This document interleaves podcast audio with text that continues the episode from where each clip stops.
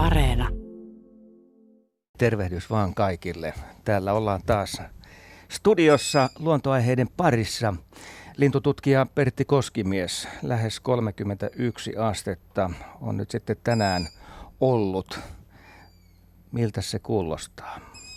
Kyllä se kuulostaa ainakin lintututkijalle aivan liialliselta ja, ja ehkäpä eläimillekin. Ja kyllähän ne lepovaiheessa ovat tämmöisellä säällä. Linnutkin lähettävät vain. Pitävät kyllä nokkaa auki, mutta mitään laulua sieltä ei kuulu. Ei laulukausi, niin kuin tuossa puffissa jo sanottiinkin, niin laulukausihan alkaa hiipua toki tässä vaiheessa niin hassulta kuin se kuulostaa, niin syysmuuttohan on ollut käynnissä yli puolitoista kuukautta, kun toukokuun alusta jo haahka ja telkkeä isokoskelokoiraat lähti ja kahlaa ja naaraita nyt on mennyt jo etelään viikkokausia, mutta että vielähän meillä on jokunen lintu saapumattakin. Kevätmuutto jatkuu taas heinäkuun alkuviikoille, että, että tässä menee hyvin, hyvin ristiin te kesä. Että ihmiset on jäämässä kesälomalle, mutta tosiaan moni lintu on lähtenyt jo pois.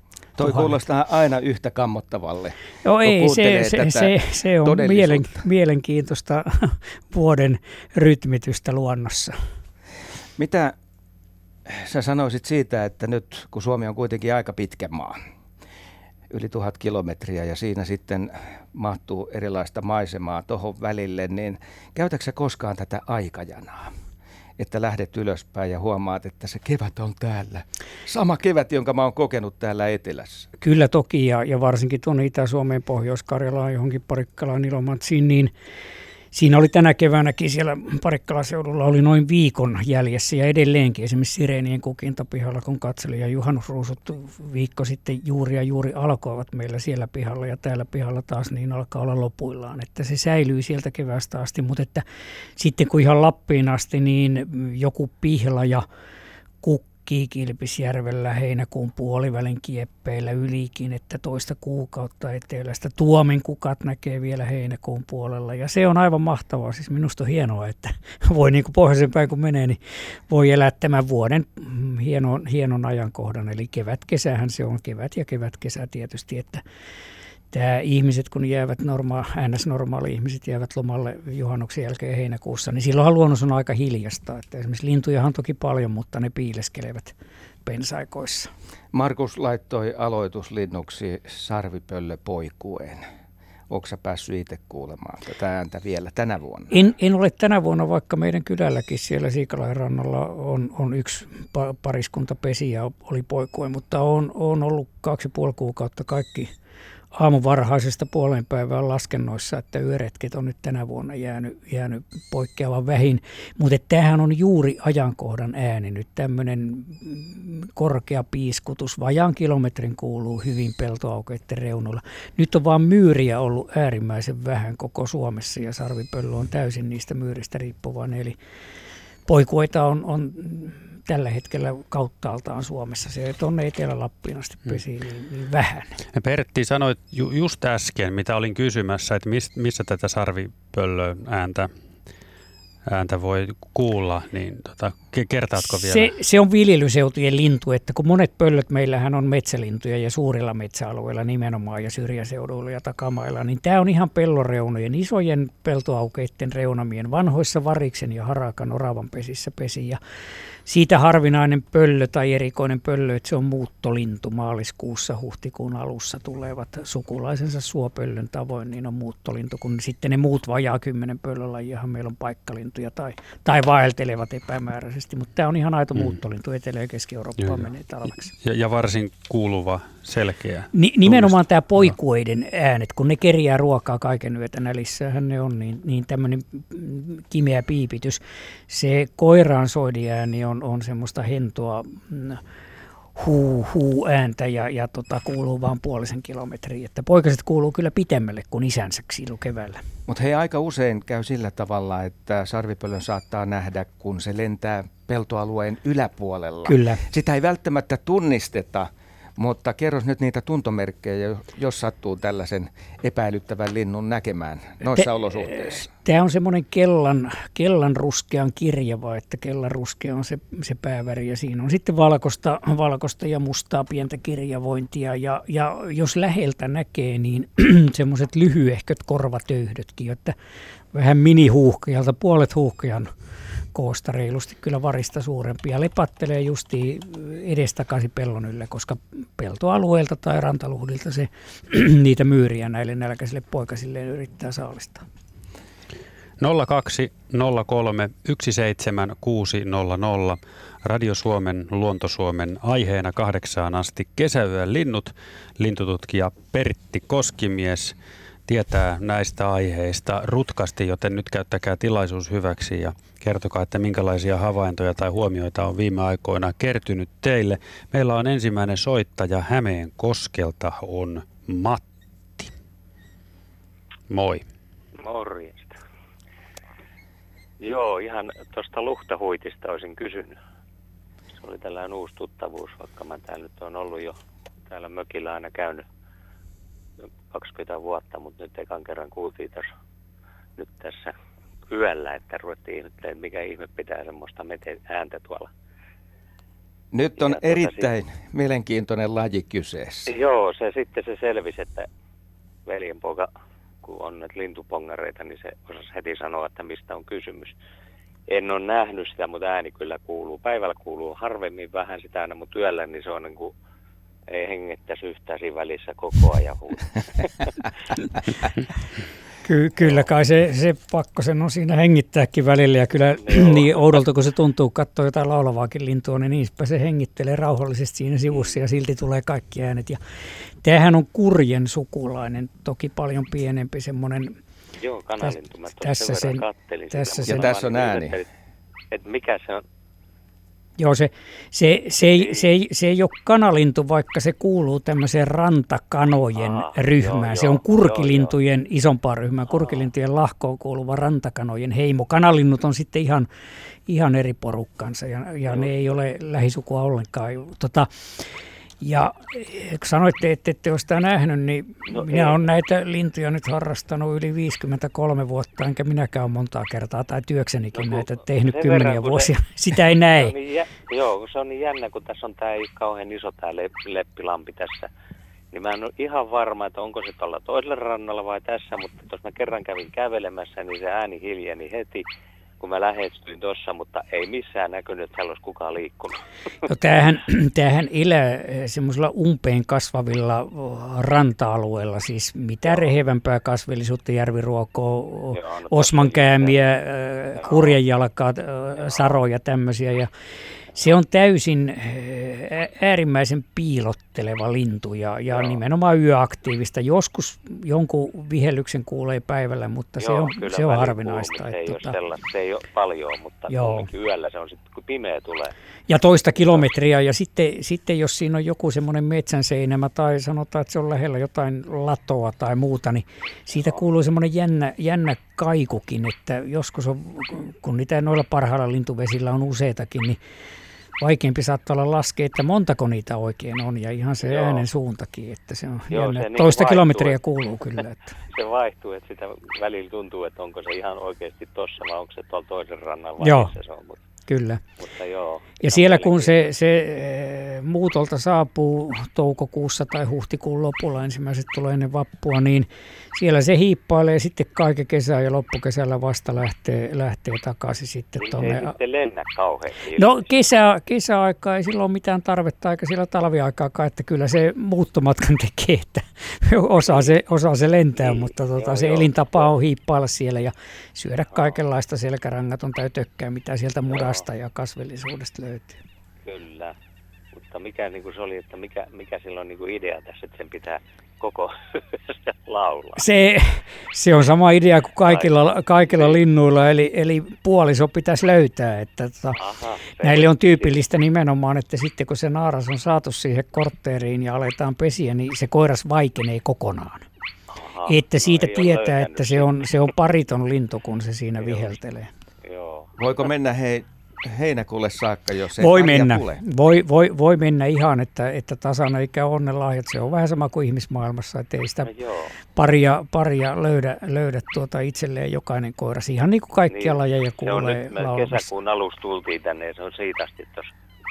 Joo. On niin kuin vislailu just tolleen, kun kuuluu. Ja semmoinen pariton koiras, niin se voi heinäkuun jälkipuolellekin vihelellä kyllä. Se into sitten alkaa laantua, se vähän tunnistaa sisimmässä ilmeisesti kalenterin. Että sitten vasta tajuaa Sitten tajuaa, että huonosti kävi ja tervetuloa ensi keväänä uudestaan. Että paremmalla Joo. onnella. Siis voiko se vaihtaa reviiriä tai koittaa jossain se, muualla vai onko se niin uskollinen se, sinne paikalle? Se, se voi vaihdella ja, ja esimerkiksi just tällaisilla alueilla, kun kevät tulvat ja vastaavasti, voi vähän vaikuttaa siihen, että minkälainen, missä kunnossa se luhta on minäkin vuonna. Niin tämä ei ole kovin kotipaikka uskollinen laji, että se voi vaihtaa, mutta kyllä siitä on sitten taas tietoja, että osa koiraista saapuu samoillekin paikoille. Mutta on tyypillistä, että jos ei sitä puolisoa kuulu, niin se saattaa se koiras vaihtaa sitten toiselle järvellekin vaikka siinä lähellä.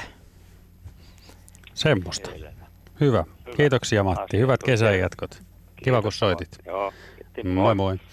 Ö, piti sanoa, että sä oot Pertti noin suurella ja vuosien, vuosikymmenien kokemuksella kyllä synninpäästö. Nimittäin mä luulen, että luhta huitti on jo nimenä semmoinen, että, että sitä ei ole välttämättä kuultu.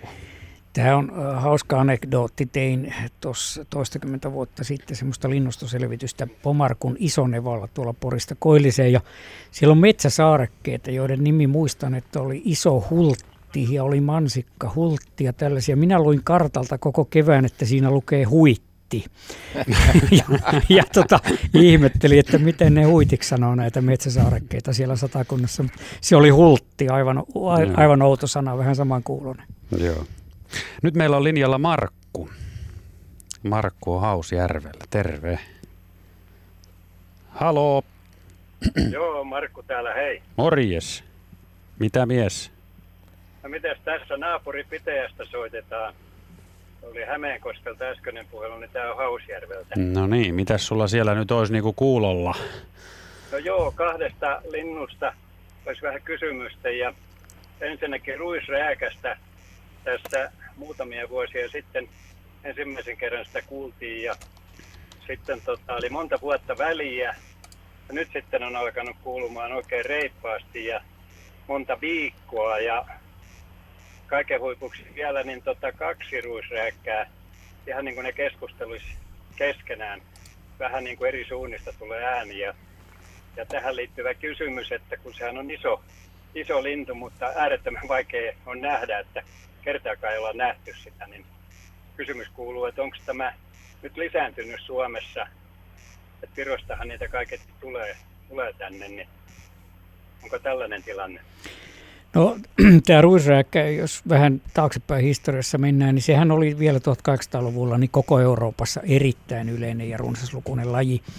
Ja tota, sitten kun tämä maatalousteknologia kehittyi ja tuli leikkuupuimurit ja ja lannoitteet ja muut ja, ja saatiin vilja niin kuin kasvamaan vähän aikaisemmin ja, ja, ja tosiaan korjattiin puimureilla, niin – 1800-1900-luvun vaihteessa muutamassa kymmenessä vuodessa Euroopan ja Suomenkin ruisrääkistä niin varmasti 98 prosenttia tai jotakin hävisi, koska ne munat, poikaset, jopa, jopa emotkin silpoutu sitten sinne leikkuupuimurin teriin, kun tyypillisesti leikataan se pelto, että lähdetään laidoilta ja se supistuu ja supistuu ja ne linnut pakenee sinne keskelle, ne ei lähde lentoon. Ja nyt tässä sitten se oli hyvin, yli puoli vuosisataa hyvin vähissä tämä laji, joitain satoja tai jokunen hassu tuhat paria Suomessa. Ja sitten 90-luvulla äh, havaittiin yhtäkkiä ne moninkertaistu mm, nämä, nämä kannat ja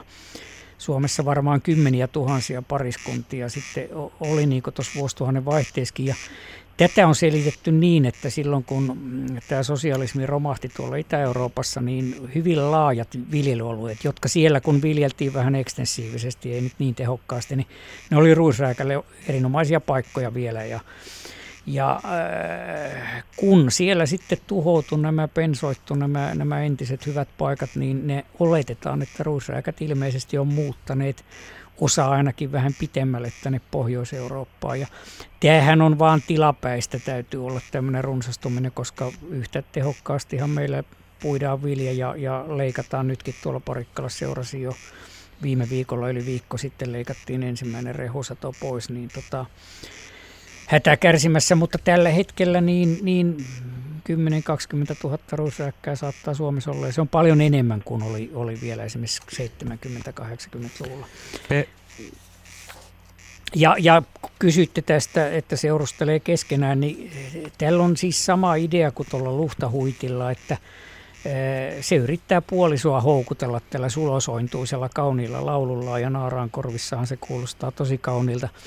Mutta tämä koiras itse ei kyllä osallistu siihen pesintään mitenkään, että kun se saa sen naaraan siihen kierrokseen ja naaras munia alkaa hautoon, niin koiras tyypillisesti siirtyy 100-200 metriä johonkin muualle ja alkaa raksutella siellä niin kuin poikamiehenä ikään. Ja sitten siihen hyvällä säkällä tulee toinen naaras ja, ja sitten sekin alkaa pesiä. Ja niinpä hänellä on semmoinen haaremi siinä siinä tota peltoaukeella sitten. Ja toiset jää taas parittomiksi niin kuin tällä huitillakin ja, ja elokuun jopa puoliväliin voi ruisrääkkää kuulla tämmöistä paritonta koirasta. Onko se Pertti koskaan nähnyt, kun ruisrääkkä päästelee tätä ääntä?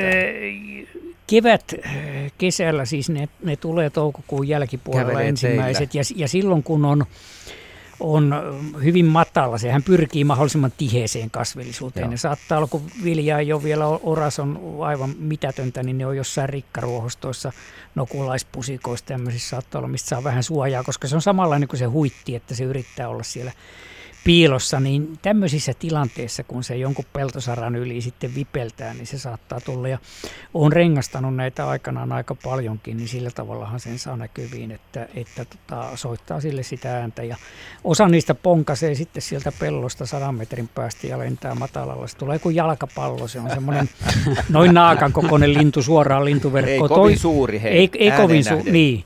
Ja, ja, ja tota, sitten taas toiset on semmoisia hiippareita, että, että se tulee näkyviin näkee vaan siitä heinikosta, että tuossa se menee ja, ja, ja niitä ei saa, tahdo saada millään sitten kiinni. Ja jotkut näistä palaa samalle pellolle, että Mut tota, kotipaikkauskollisuutta on, on. Siis sellainen juttu, että jos näkee, kun ruisräkkä on äänessä, niin sehän tärisee koko lintu. Kyllä, samalla tavalla tärisee joku pajulintukin ja Kyllä. peippokin, kun se laulaa ja oikein innokkaasti, että tota, se on semmoinen voimain ponnistus. Mutta meillä oli kerran siellä Parikkalan pihalla Siikalahden rannalla, niin tämmöinen tuli pihalla on pieni niitty ja se tuli siihen kamarin ikkunan alle pari metrin päähän. Ja vaimoni sanoi biologi myös, että kyllähän noista linnuista kauheasti tykkää, mutta tuo on jo vähän liikaa. Ja suunniteltiin, että ei nyt viitsisi mennä kivittämäänkään sitä, mutta onneksi se koki sen paikan vähän liian ahtaaksi pensaikkoa on ympärillä ja muutti siitä sitten omia aikojaan pois. Mutta ei siinä nukuttu silloin kyllä, kun tämmöinen on ikkunan takana. No, ootko Markku vielä siellä? Kyllä olen, joo. Kuuntelen mielenkiinnolla tätä ja, ja hyvin valaiseva, valaiseva kuvaus tästä, tästä linnusta. Ja sen kyllä erottaa muista linnuista siitä äänestä, että se on kuuluva ääni ja erikoinen ääni, että helppo tunnistaa. Joo, vaikka on samaa mieltä Markku sun kanssa, vaikka ei tietäisi kun pelkän nimen ruisrääkästä jos ikinä kuullut, mutta kun ton äänen jossain kuulee, niin ymmärtää, että hei toi on nyt ruisrääkkä toi. Ja, ja tämä oli tietysti niille ihmisille, jotka, jotka yli sata vuotta sitten Suomessa eli, eli niin tämähän oli, kun se oli aivan tyyppilintu ja, ja niin kuin Eino Leino Nocturnessa – ruislinnun laulu korvissani tähkäpäiden päällä täysi kuuno.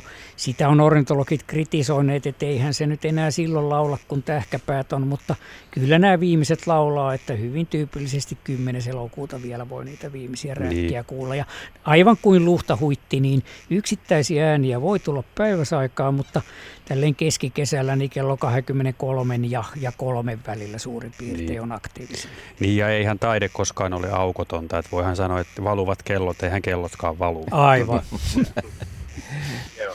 Hyvä. Tota, Oliko... Olisiko saanut vielä, vielä kysyä toisesta linjasta? Juu, olepa hyvä nyt, kun olet linjalla tietysti.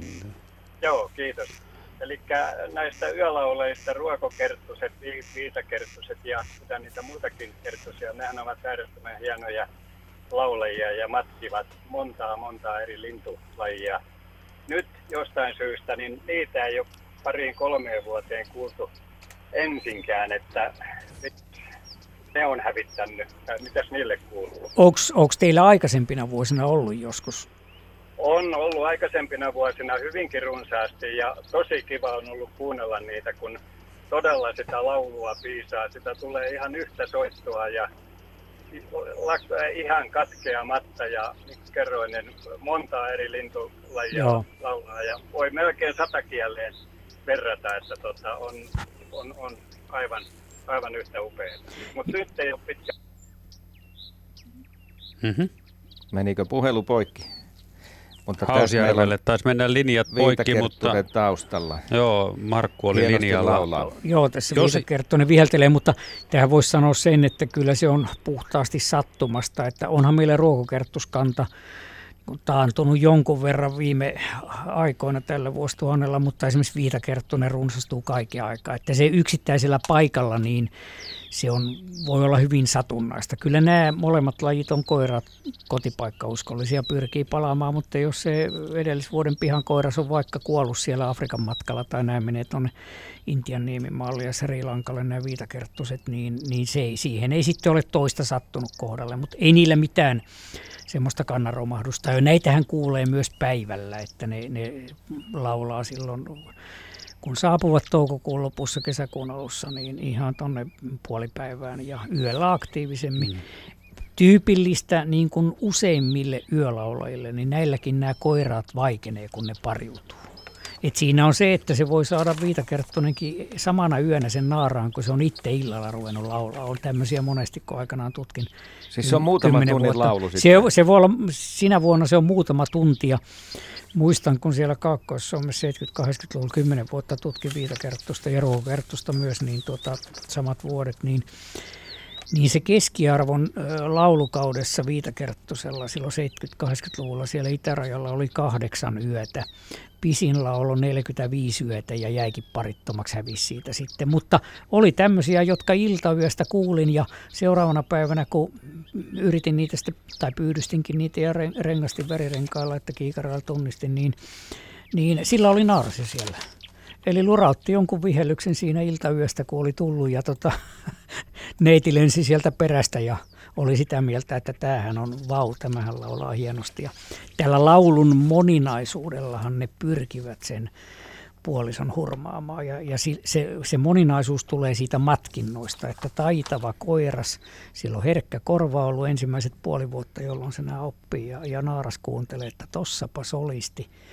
Ja jos se laulaa monipuolisesti, niin todennäköisesti se on ollut terve, sillä ole loisia, sillä on hyvä reviiri ja paljon ruokaa, se jaksaa ja kerkee laulaa. Kaikesta tästä se naaras päättelee, että tässä on minun lapsilleni hyvä isä ja sen takia evoluutio on suosinut näitä, näitä hyvin ja monipuolisesti laulavia. Ja, ja näillä matkijoilla yksi keino laulaa monipuolisesti on, on matki, matkia omaksua muiden lajien ääniä. Tässähän tulee itsellekin ajatus, että pitäisi olla niin monipuolinen ihminen. Kyllä.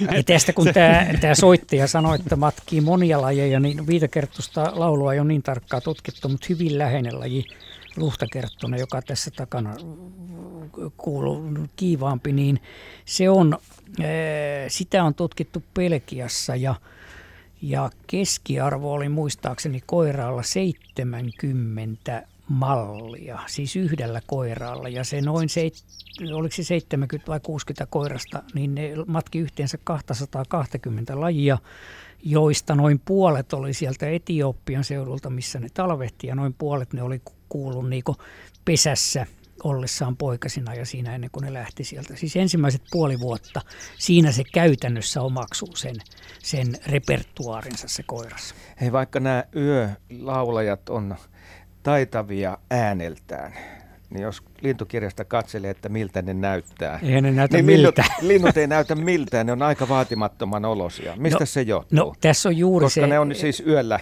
noin pääsääntöisesti Pääsääntöisesti ja pensaikoissa tai niin kuin puhuttiin näistä rantakanoista äsken, niin tota, tiheessä siellä aluskasvillisuudessa ja muussa, niin siellä ei samalla tavalla näköaistilla pelata. Et kun mietitään jotain sorsakoiraita, niin nehän hurmaa sitä neiti-ihmistä tai neitisorsaa sillä koreella värikkäällä soidinasullaan ja, ja monet muutkin värikkäät lintukoiraat. Että se, se, ne värit, värien puhtaus ja kaikki tämmöinen kertoo sille naaraalle, että tuon terve ja hyvä kuntoinen ja hy, hyvässä ravitsemustilassa, hyvä immuunipuolustus, näin päin pois. Näillä taas se laulu kertoo sen saman asian. Ei ole panostettu tähän suntikset ei ole oikein, se on vähän niin kuin arkipuvussa, kun sitten taas moni, monella lajilla, muilla, muilla linnuilla, niin äänet on hyvinkin vaatimattomia, mutta sitten on, evoluutio on lähtenyt rakentaa sitä, sitä niin kuin höyhenpuku asu, asua. Niin, mutta toisaalta ne sulautuu ympäristöön. Kyllä. Todella hankala Tämähän on, on tärkeää myös siihen höyhenpuus. Ja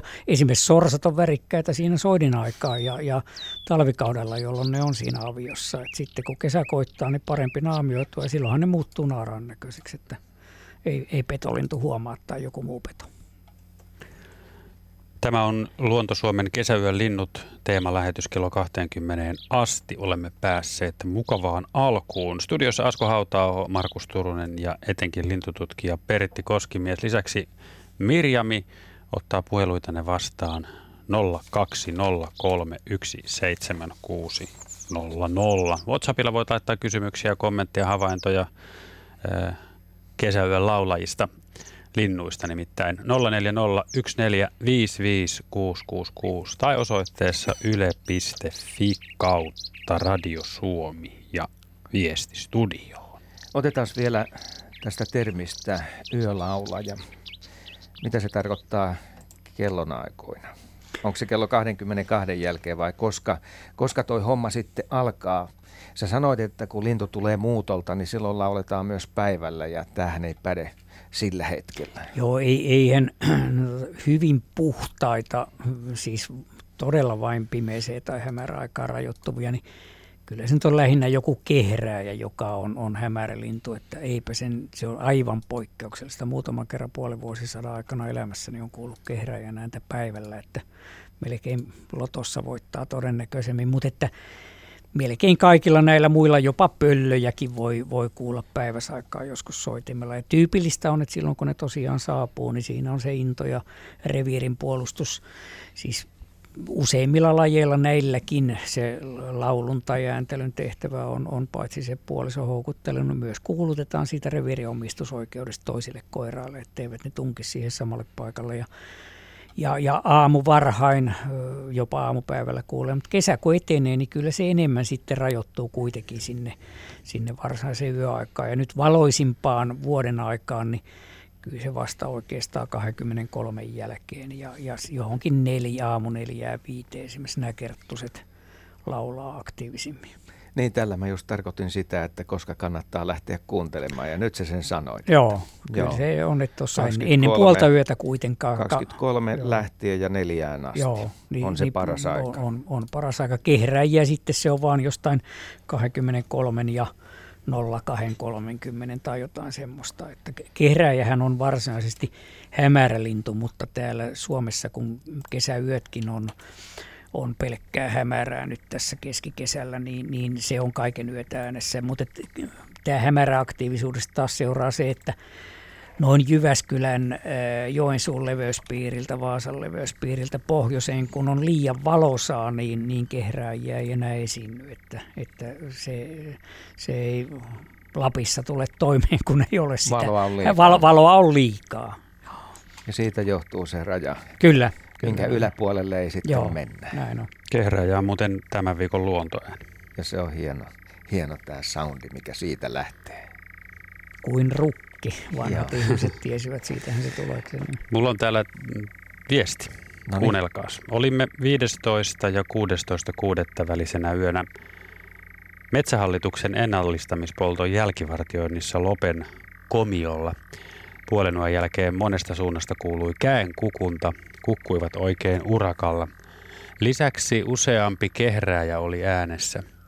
Yön pimeimmän hetken tullessa konsertti vaimeni, mutta aina jotakin kuului, muun muassa sirittäjä.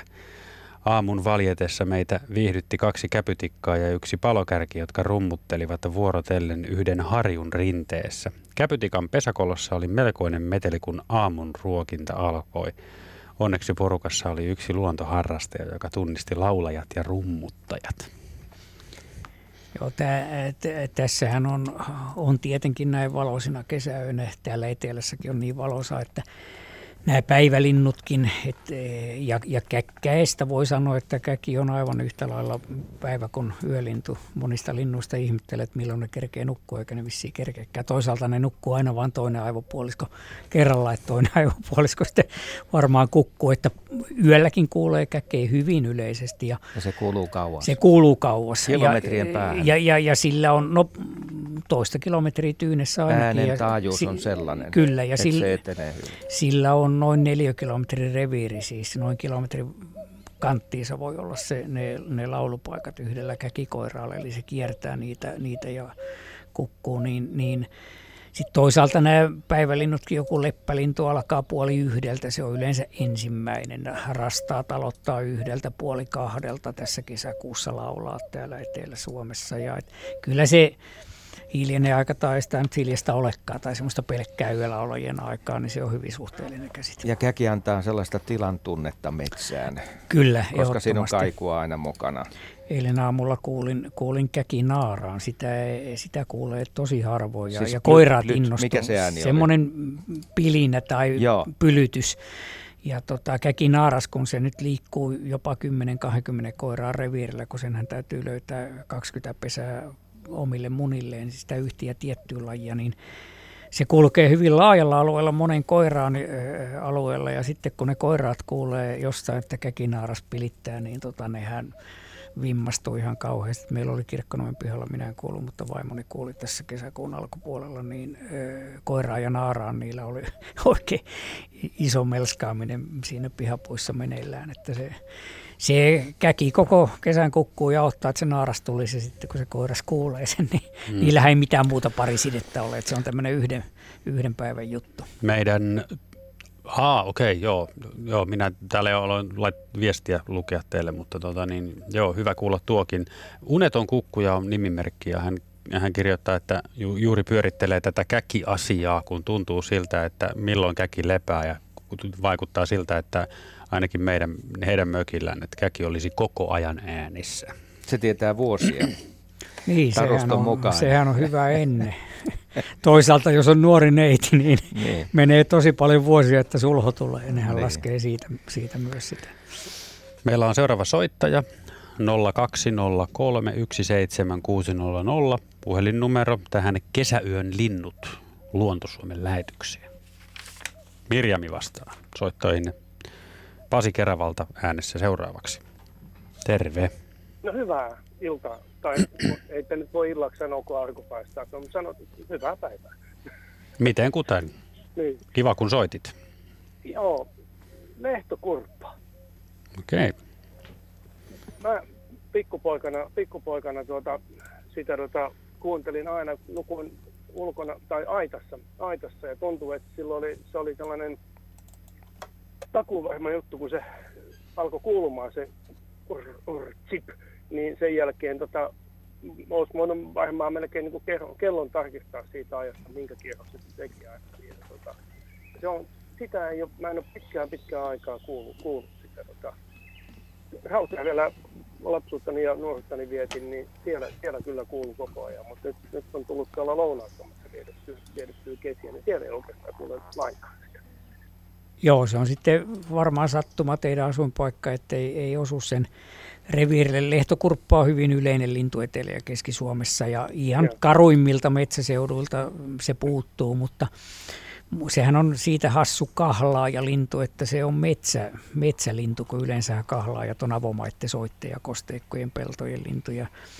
Ja tämä Soidin eh, lento, sillähän on semmoinen noin puolen kilometrin kanttiinsa oleva lentoreitti, rengas tai soikio, mitä se koiras kiertää. Se iltahämärissä alkaa tyypillisesti yhdeksän maissa illalla kymmenen aikaa nyt valoisimpaan aikaan. Ja kaiken yötä nyt valoisimman kesän aikaa, mutta että kevät kesällä ja, ja heinäkuussa kun alkaa pimeätä, niin se on semmoinen hämärän hyssy. Ja aivan kuten sanotte, niin kyllä se aika tarkkaa, että tota, minäkin pihalla kun kuuntelen sitä, niin aika tarkkaan se samaan aikaan iltaisin aina aloittaa. Ja, ja tota, tämän homman tarkoitus on kanssa se, että se houkuttelee naaraita ja niin kuin se ruisräkkä, niin tämä lehtokurppakoiraskaan ei osallistu mitenkään siihen jälkeläisten hoitoon, että useamman naaraankin saattaa houkutella tällä tällä lentelyllään ja, ja kurnutuksellaan sinne reviirilleen ja naaraat sitten pesivät omin nokkineensa ja herra vaan kattelee päältä, että kuinka monta on tänä kesänä onnistunut hurmaamaan. Tuohon, vielä tuohon tota, metsäjuttuun, niin muutama kerran on tota, siis pelästynyt siitä, kun se on lähtenyt tota, pimeästä niin tota, edestä keskellä metsää. Joo, aivan, aivan jaloista le- lehahtaa. Pelästyttää, Joo, kyllä. Ra- rastasta selvästi isompi, isompi lintu, aika pehmeä. Ja vähän niin kuin voisi sanoa sellainen harniska on sen päällä, se on no, sellainen järkälemäinen. On joo, ja pitkä nokka, jos sen ehtii nähdä.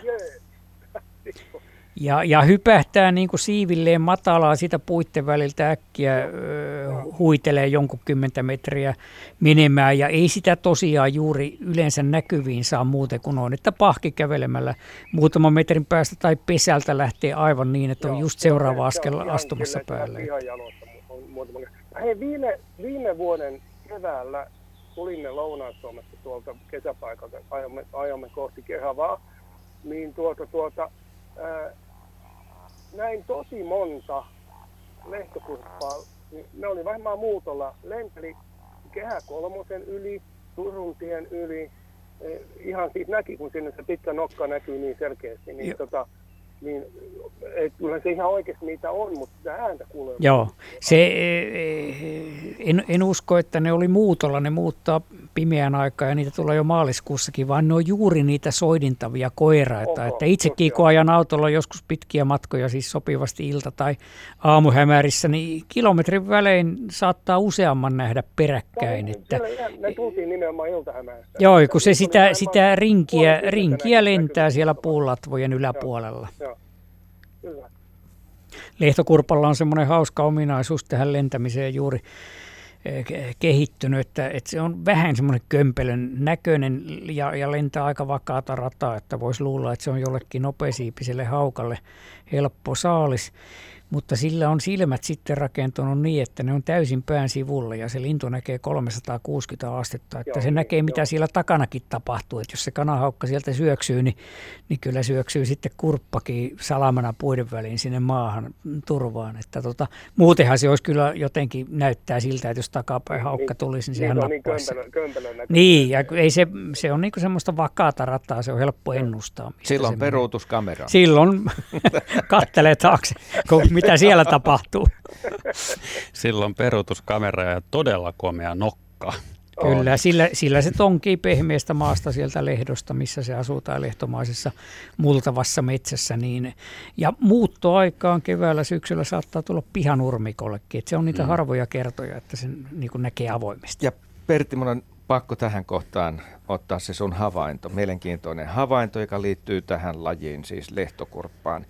Ja joitakin viikkoja sitten teit Joo, niin sinne Metsäradion, tämähän no. on semmoinen ikuinen kiistan aihe. Lehtokurppa kun pomppaa, kun poikasethan lähtee niin kuin kaikilla kahlailla heti kun ne on kuoriutunut, neljä munahan sillä on ja ne lähtee, untuva peite kuivuu muutamassa tunnissa, kaikki lähtee huitelemaan ja äiti näyttää niille vaan, että syöt tosta ja, ja kattelee taivaalle, ettei se haukka tule tai joku supikoira tai muu. Ja kun se sitten pomppaa ilmaan, kun ihminen tai peto tulee lähelle, niin, niin se näyttää siltä, että se kantaisi poikasta. Se on niin kuin joku möhkäle siellä jalkojen välissä ja sitä on selitetty ja kiivailtu, että onko se vaan pyrstö, jonka se taivuttaa siihen alle ja se sitäkin kyllä tekee ja olen lukenut tästä aika paljon ja, ja sitten vihdoin löysin saksalaisesta, kun luin tarkemmin, onhan mulla se saksalainen Hanfuder Vögel Mitteleuropas, Keski-Euroopan lintujen käsikirja, maailman tarkin lintukäsikirja, kaikki mahdollinen tieto toista metriä hyllyssä, ne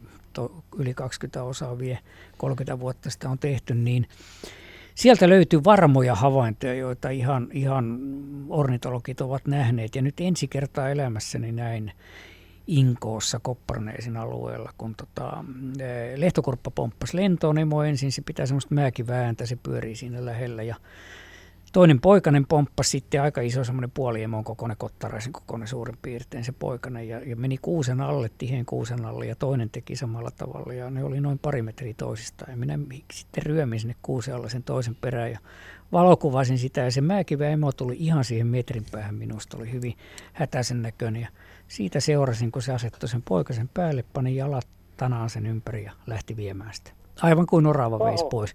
Ja, ja jos minulta olisi 53 vuotta se aika kysytty, että kantaako se niitä, olisin sanonut, että ei kanna kyllä, Hmm. tämä on myytti. Hmm. Mutta uskon omia silmiäni. Hmm. Hyvä. Pasi, kiitos soitosta ja hyvät Kiitos, kesäjatkot kiitos. Keravalle. Kiitos Hyvä, yes. On kiva kuulla aina. Mahtavaa, onhan Moi. kuulolla. Moikka. Meillä on itse asiassa Lehtokurppa aiheena myös seuraavan soittajan kanssa. Hän on Jussi Tammisaaresta. Tervehdys. Terve. Joo, Lehtokurppaan liittyen. Ole hyvä. Joo, mulla oli semmoinen kysymys, että mistä ihmeestä se lintu tietää, paljonko kelloa?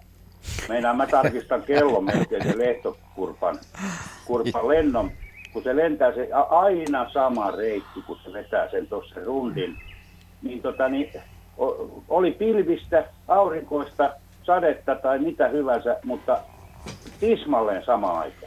Mi- mi- miten se voi tietää? Linnuilla, kuten mm, kaikilla vähänkin kehittyneemmillä eläimillä, niillähän ei niillä kelloa ole ranteessa tai siipi, siiventyessä, mutta niillä on sisäinen kello, josta ne tietää vuorokauden ajan, että että helppohan se olisi selittää tosiaan vaikka, että kuinka korkealla aurinko on, mutta se auringon asemahan siirtyy ja näin päin pois. Eli kyllä se on vähän monimutkaisempi sisäinen hormonaalinen juttu, niin kuin sanoitte, niin pilviselläkin päivällä. Ja tätähän esimerkiksi muuttolinnut, kaikki muuttolinnut, joita nyt on, on tuhansia lajeja maailmassa, niin tarvii sitä kellonaikaa, kun esimerkiksi suunnistaa auringon mukaan. Ja, ja auringon asemahan siirtyy siellä taivaalla 15 astetta tunnissa. Ja jos ei, sit, jos ei tiedä paljon kello on ja, ja lentelee auringon mukaan, niin ympyräksä se sitten lopulta menee riippuen ihan siitä, mihin kelloaikaan lähtee. Eli pitää tietää, paljonko kello on, mikä tunti on meneillä, että lintumaailmassa ylipäänsä pärjää. Ja niin, niin tietää lehtokurppakin. Entäs, entäs tämä reitti sitten, kun se on aina sama? Joo, se, no, se kiertää niin kuin sen reviirinsä ulkolaitoja ja erittäin tyypillistä on nähdä, että ne naapurikoiraat sitten kohtaavat siinä reitillään. Kummallakin on, se on Ja se usein on vähän soikea ja ne tulee yhtä aikaa ikään kuin tangentti, tangeeraavat siinä sivuttain ja sitten lennetään peräkkäin ja näihin Näihin voi osallistua naaraitakin näihin lentoihin harvemmin, mutta tiedetään, että naaraatkin voi osallistua, mutta pääasiassa se on sitä koiraan hommaa. Ja se, on, se merkkaa sillä myös sitä reviiriään. Ja, ja sitten jos jostain on tullut naaras muuttomatkalta ja kattelee sinne taivaalle, tuossa menee ja kurnuttaa niin nätisti ja ai ai, se siellä sitten metsässä kutsuu sitä ja poika hyppää heti siiviltä alas sinne, sinne pusikkoon ja, ja pannaan uutta sukua alulle. Ja sen jälkeen se koiras sitten toteaa, että kyllä musta on kivempi lennellä tuolla taivaalla, kun osallistuu näihin hauduntahommiin. Ja tällä on semmoinen elämäntapa. Mutta onko se sitten, kun se on, kestää useamman viikon, niin riidaako se sitten niin kauan? Se, se riiaa, että niillä voi olla viiskin naarasta siellä, siellä reviirillä, josta se ei tosiaan välitä sitten sen jälkeen mitään eikä auta niitä. Että se, se yrittää maksimoida jälkeläistuottonsa ja tämähän on elämän tarkoitus, että Sehän on jokainen yksilö... No se on, se on vähintään Auervaara. Joo, kiitoksia. Hyvät, kiitoksia soitosta. Heippa. Joo, No hei. 0203176600 puhelinnumero tähän Luontosuomen ö, teemalähetykseen, joka käsittelee tällä kertaa kesäyön lintuja. Me aloitimme kello 18 ja jatkamme tuonne kello 20 asti. Ja Jussi Tammisaaresta oli äskettäin linjalla. Siis 0203 17600. Kuuntelijamme kirjoittaa, että Eino Leino oli oikeassa runossaan, sillä syyskylvöiset viljat, erityisesti ruistähki jo kesäkuussa. Ruislintu laulaa siis syysruispellolla täysikuussa. Joo. Pertti Koskimies, aina kun puhutaan kellosta ja yölinnusta, niin melkein joka kerta tulee lehtokorppa kyseeseen. Ja jos ajattelet muita lintuja, niin voiko sanoa, että taivaanvuohi aloittaa mäkätyksen samalla hetkellä? Tapahtuu se sitten vaikka vähän aikaisemmin? No kyllä lehtokurpasta enemmän voisi sanoa, että se on aktiivisin tuossa hämäräaikaan, siis illalla ja sitten aamuyöllä, että, että keskiyöllä on, on passiivisempaa se lento, mutta, mutta taivaanvuohi on, on se, se on päivälläkin hyvinkin aktiivinen. Et lehtokurppa joskus ihan auringonpaisteessa, mutta se on kanssa äärimmäisen harvinaista. että sitä näkee lentelemässä. Että kyllä ne tosiaan sen kellon tietää. Taivaanvuohi on aktiivisin aamulla ja illalla ja näin alkukesänöinä niin ihan, ihan yölläkin, mutta että toisin kuin lehtokurppani taivaan vuohta kuulee myös päivällä ihan mm. kirkkaassa aurinkonpaisteessa. Mutta noudattaako kellon aikaa siinä mielessä, että päivällä samaan aikaan? Ei, ei kyllä. kyllä taivaan vuohi on hyvin, hyvin ailahtelevainen. Mm. No tässä se taivaan vuohi mäkättääkin. Joo, tulee sulista tämä hieno ääni. Mennäänkö tällä merisään? Mennään.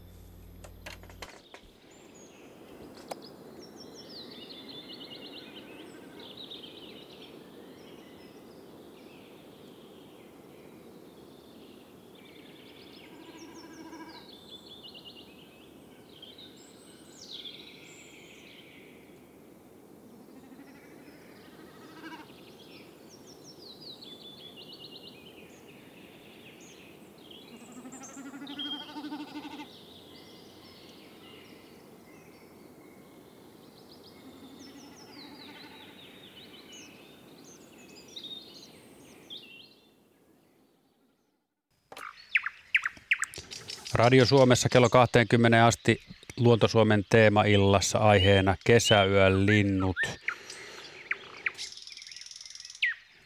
Ne monet kerttuset, kehrääjät, kuikat ja pöllönpoikaset jatkavat siitä, mihin rastaat peipot ja pajulinnut ääni maailman jättivät. Millaisia yöretkiä ja niihin liittyviä havaintoja on viimeisen viikkojen aikana, viimeisten viikkojen aikana tullut tehtyä ja minkälaisia havaintoja kertynyt ja jotain yllättäviä tilanteita.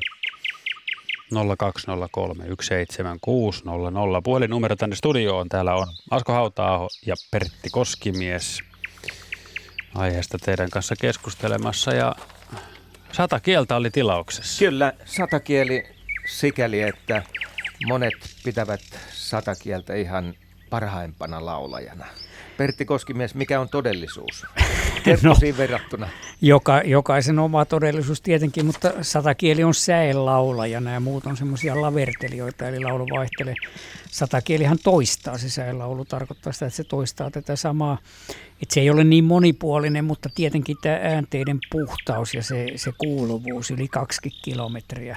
Ja, ja monet, monet muusikot on, on ottanut satakielen niin semmoiseksi malliksi ja Beethoven ja Shakespeare kirjoitteli siitä ylistyksiä. Siinä on kysymys tästä lähilajista Etelä- ja Länsi-Euroopan etelän satakielestä. Että meillä on tämmöinen itäinen laji, joka on meidän kielessä nimeltään satakieli. Englanniksi se on Trustnightingale, eli, eli rastas satakieli, tämä meikäläinen laji. Ja Saksassa etelän satakieli on Nachtigall ja tämä on Der Sprosser, eli, eli kaksi satakielilajia on Euroopassa, tämmöisiä yleisiä.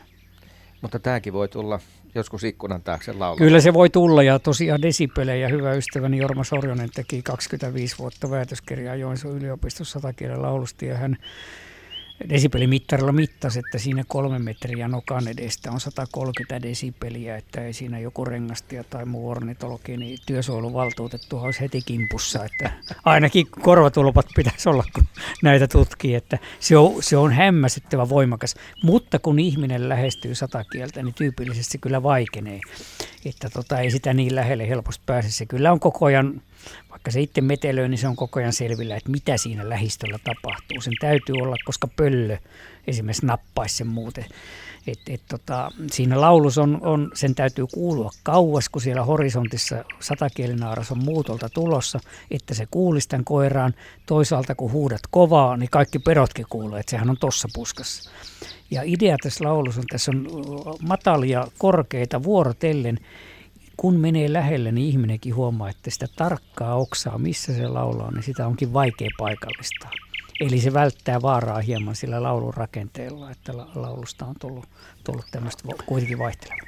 Kuuntelijamme Eeva kirjoittaa, että hän on tehnyt iltayöretkiä Espoon Haukilahden rannalla kosteikkopoluilla ja saanut kuulla mitä uskomattomimpia hienoja satakielen konsertteja iltayön hetkinä. Niillä tunnelmilla Elän marraskuun hämärässä, kun koko luonto on painunut pään nöyrästi kumaraan ja vaipunut kaamokseen, taimnuttamana talvihorrokseen. Silloin on satakieli Afrikassa. Kuunnellaan satakieltä tässä vielä ennen kello 19 Yle Uutisia, eli vajaan minuutin verran. Jatketaan 19 tuolla puolen kesäyön lintujen parissa.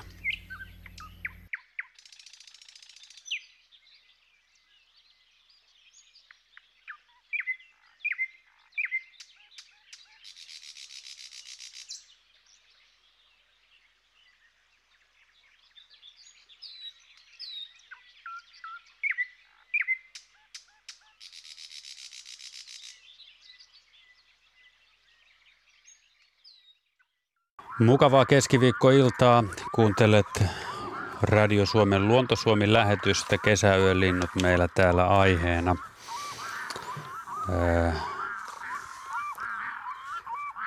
nyt on tilanne se, että me 20 asti jatkamme näitä, näitä tuota niin, kesäyön laulajia kuunnelle ja teidän tarinoita kuunnelle ja havaintoja vastaan ottaen.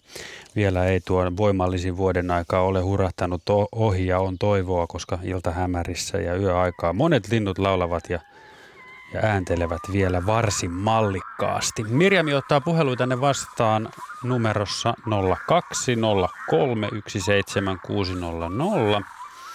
WhatsAppia voit laittaa, viesti on, tai numero on 040 1455 666 Kaakkurilla, Kaakkurilla liikkeelle.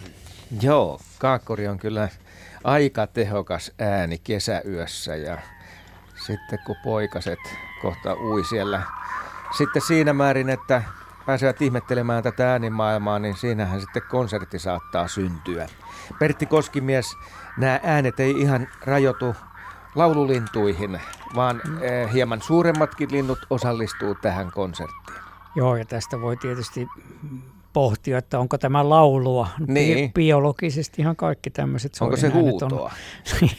Mutta sam- sama tavoite niillä on se parin muodostus ja, ja elinpiirin kuuluttaminen. Ja Kaakkurilla on näitä soidinääniä, kiljahteluja tosiaan pesimälammilla, mutta ne kokoontuu myös, niillä on tyypillistä. Meillähän on vajaa tuhat paria takamailla pitkin Suomea. Asustava laji ihan tuonne Utsiolle, enontekijöille saakka täältä etelärannikolta, niin tyypillistä on, että, että lähekkäisillä lammilla on useampia pareja ja sitten on taas tyhjöalueita, että suolammilla ja metsälammilla ja ne sitten keskenään melskaa. Niillä on, on aivan kuin kuikala, lähisukuisella kuikala, niin tämmöisiä sosiaalisia menoja, joita ei ihan tarkkaan ymmärretäkään, että mistä siinä on nyt kysymys ja mistä siinä neuvonpitoa pidetään ja niin päin pois, mutta erilaisia ryhmäsoitimia. Ja äsken kun puhuttiin näistä desipeleistä, niin, niin Suomen kolme kovaäänisintä lintua ovat kurki, laulujoutsen ja kaakkuri. Että kyllä tämä, jos sen yhtäkkiä on vaikka telttailemassa jossain lähellä metsä- tai suolampia ja yhtäkkiä kuuluu tuommoinen ääni eikä tiedä mistä on kysymys, niin, niin tota, voi, voi tietämätön vähän säikähtää, että, että mi, mitä täällä tapahtuu. On, on se vähän selkäpiitä karmiva ensimmäisessä keräilämässä kuulen. Mutta tuossa jo aiemmin kerroit, että satakielellä on nyt yli 100 desibeliä. Joo, kyllä näillä ja on. näillä siis enemmän. Mi, minä, minä en tiedä itse asiassa koskaan muistanut tarkistaa, että mihin asti se desibeliasteikko niin. on, mutta tota, kyllä t- t- tämä kuuluu kilometrisotalla niin kuin kurki, kurki kuuluu 5 kilometriä. Tämä nyt ei ihan yhtä pitkälle, mutta ei paljon puutu. Meillä on odottamassa puhelu Erik Mikkelistä. Tai otetaan Erik nyt saman tien lähetykseen. Ei anneta hänen odottaa, odottaa yhtään sen enempää. Haloo, oletko Joo, linjalla? Erik, moi. Kyllä olen linjalla. No niin.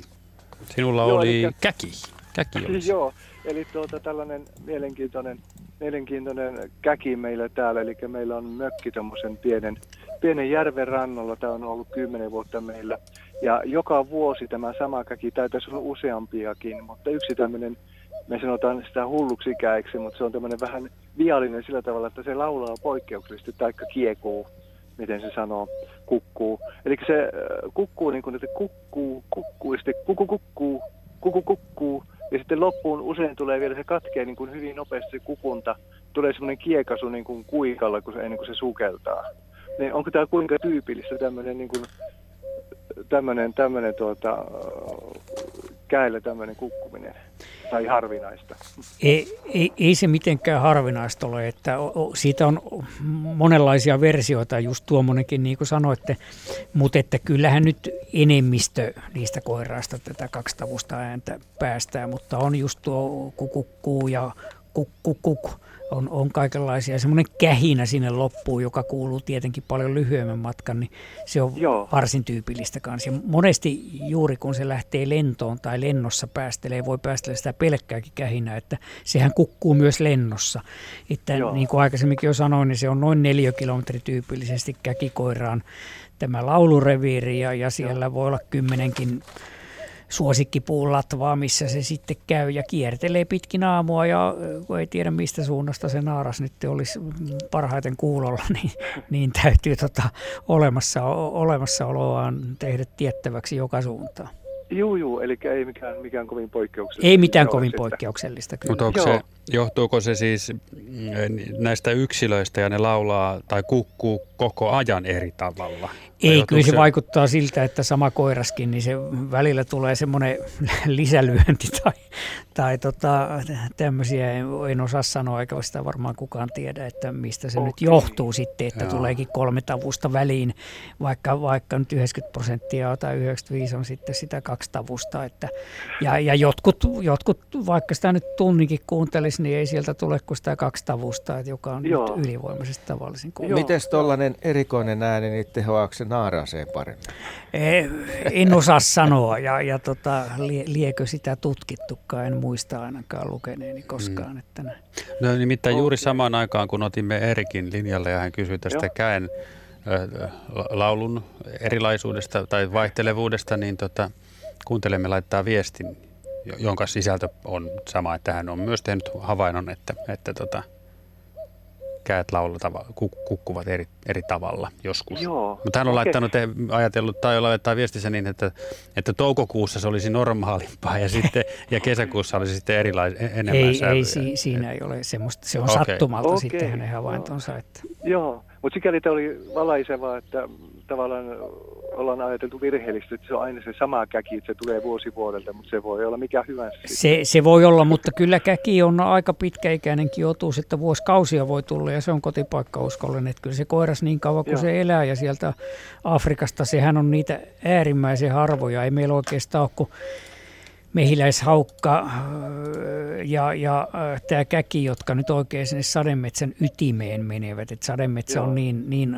alkuasukas linnuillansa kansoitettu, että nämä muuttolinnut ei sinne pääse, mutta tämä käki on, se on oikeasti sademetsien lintu, joka piipahtaa vaan täällä. Että moni koiras Joo. on vaan puolitoista kuukautta täällä Pohjolassa ja muutaman viikon matkustaa mennen tulle ja kymmenen kuukautta, yhdeksän puoli se on siellä siellä Kongon Alangon sademetsissä, niin tota, et, et, riippuen ihan miten siinä matkalla sitten käy ja, ja matka on pitkä ja vaarallinen ja Saharaa kierretään tai joskus tullaan yli, että ne muuttomatkat vaihtelee yksilöstä toiseen ja sama yksilökin voi tulla eri reittiä sitten eri vuosina, että, että siinä on monta mahdollisuutta käydä huonostikin, mutta, mutta käki on aika yleinen meillä, joku 100 000 käkeä suurin piirtein kukkuu. Et siinä on vaikea puhua pareista, yleensä nämä luvut annetaan pareina, mutta kun ei nämä tosiaan muodosta mitään paria, että niillä on semmoinen nopea lemmehetki ja se on sitten ohi sen jälkeen.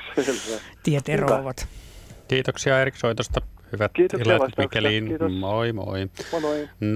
0203 17600 Luonto Suomessa teemaillan aiheena kesäyön linnut. Hei, täällä on aika monelle, tai monen kysymys liittyy siihen, että kuinka tuommoisen linnun parhaiten voisi tunnistaa, jos, jos kuulee jostain linnun laulua, eikä tiedä tunnista sitä, niin mistä lähtee liikkeelle?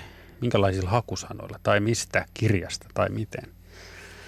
Applikaatioita, onko semmoisia? No silloin 60-luvulla, kun minä tämän aloitin Anttilasta, nykyisin Jukka Anttila enää olemassa, niin ostettiin huonot kiikarit ja jos siellä joku rastaslaulo Närelatvassa, niin hiivittiin siellä hyttysten keskellä tunti kaksi, että saatiin se kunnolla näkyviin. Ja se siinä aikana sitten se laulu tarttui jo vaatteisiinkin, kun se toki niillä kiikareilla ulkona, jossa tunnistettiin, että se on niin kuin pitkän kaavan mukaan se ja siihen menee kymmeniä vuosia, että ne, ne oppisi niin kuin joka linnun perässä juoksemalla ja kaikkia, kun ei saa näkyvinkään niin näitä mm. yölintuja tyypillisesti, niin se on huono metodi. Ennen vanhaan oli, oli äänilevyjä, niitä pystyy ostamaan. Akateeminen kirjakauppa myy, myy netistä nykyisin, että on edelleenkin olemassa CD-levyjä tai mitä ne nykyisin mahtaa ollakaan, niin tota äänitteitä. Mutta sitten ihan internetistä löytyy tämmöinen kuin tarsiger.com ja lintukuva.fi ja Xenokanto Xeta ja C on siinä, niin kyllä löytyy, että jos nyt kirjoittaa vaikka linnun äänet ja tunnistaminen tai jotain tämmöisiä hakusanoja, niin kyllä internetistä löytää aika paljon apuja. Ja tätä voisi, tai olen verrannut tuolla lintukursseilla ihmisille aina, kun ne nyt ajattelee, että miten mä nyt opin 20 lajia huomisiltaan mennessä, niin vastaan, että, että mitenkään. Että tämähän on niinku semmoista pitkäpiimästä hommaa, mutta että sitä voisi kielten opiskeluun ehkä verrata, että, että alkeet oppii kuitenkin aika nopeasti ja ne tyypilliset lajit ja tämmöiset, mutta että mm, sitten, jotta kaikki laulut ja kaikki tuhannet erilaiset äänet. Minä kun teen työkseni noita lintulaskentoja, niin tähän aikaan vuodesta esimerkiksi, niin siellä kuulee vaikka minkälaisia pieniä sirahduksia. Ne on niitä poikasääniä ja yhteysääniä ja nuorten lintujen ääniä ja muita. Et niitä on tuhansia erilaisia, mutta ei tämä laulujen opettelu mitenkään muutamassa vuodessa, kun oikein paneutuu ja tämmöisten äänitteiden avulla. Niin tota, ja käymällä ahkerasti retkellä, niin kyllä niin. se onnistuu. Ja näitä lähetyksiä tämän tyyppisiä niin. kuin. No vaikkapa. Kyllä, ja näitä sovelluksia on kyllä olemassa lintujen äänien tunnistamiseen. Niitä ei ole kovin paljon tarjolla, mutta on Joo. olemassa. Ongelmahan on sen kaltainen, että sitä vertailuääntä on hankala saada siihen koneeseen, koska äänitysolosuhteet täällä Etelä-Suomessakin joo. vaihtelee niin joo. paljon ja lintuja saattaa olla useita äänessä. Joo. Tätähän on kehitetty, kun ihminen on luontaisesti laiska ja, ja, ja tota, helpolla elämällä. Ja tämähän on meidän kivikauden perua, että tämä tämmöinen höykiminen aamusta iltaa elannon perästä, tämähän on ihan uutta, että kivikauden ihminen makaili 20 tuntia päivästä ja pari-kolme tuntia meni niitä toukkia ja muiden etsimiseen, mitä sitten kaiveltiin ja, ja syötiin. Ja, ja, tota, ja sitten madoiltiin taas. Niin, ja, ja nyt, nyt nykyajan ihminen, niin ei se tietenkään tässä lintujen äänen, äänen opiskelussakaan niin paljon haluaisi nähdä vaivaa. Ja, ja sen takia on kehitelty näitä, että on, kai on ihan jotain, minä en näitä tunne, mutta että joskus on kuullut, että kännykkäpohjasi, että sojotat sitä laulajaa Joo, ja sitten siihen tulee ruudulle sen nimi, että, että tota, se ei niin kuin Asko sanoi, niin se ei ihan, ihan mm. vielä toimi. Jossain Yhdysvalloissa näitä on kai pitemmällekin mm. Joo, ja Ruotsissakin vissiin. No niin. Mutta joka tapauksessa tällainen toimii hyvin musiikin kohdalla, Aha, koska joo. siinä voidaan ottaa se ääni häiriöttömästi. Niin ju, juuri, se joo, näyte joo, ja sitten, joo, se on puhdas. Niin, se on puhdas. Joo. Mutta aina kun puhutaan luonnonäänistä, niin... Ja siellä on monta niin lajia paljon. äänessä niin yhtä on, aikaa. Jo. Joo, äänitysolosuhteet on haastavat. Joo. Meidän pitäisi nyt sojotella pyhtään suuntaan. Meillä on nimittäin seuraava soittaja. Hänen nimensä on Paula. Terve. No terve. Minä täältä joen rannalta lähdin kyselemään tuosta laulurastaasta.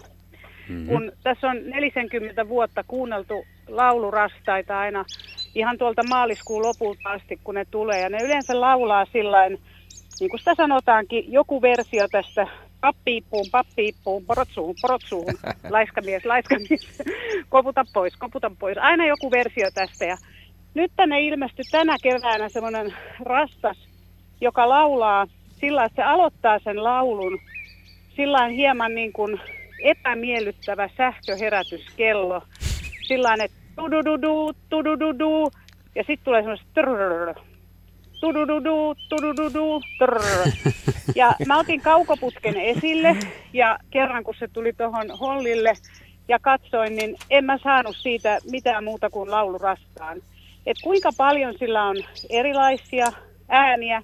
Ja sitten tällä linnulla oli mun mielestä semmoinenkin erikoinen juttu, että kun mä oikein zoomasin sillä kaukoputkella, niin sen nokan alaosa oli hirvittävän paljon pidempi kuin se nokan yläosa.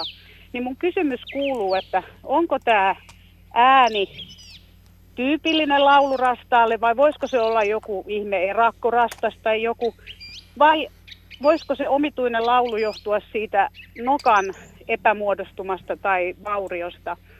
Kun mä olen kuunnellut vaikka kuinka paljon laulurastas äänitteitä suomalaisilta verkkosivuilta, englantilaisilta, kaikilta, ja ikinä mä en ole kuullut tätä sähköherätyskelloversioa.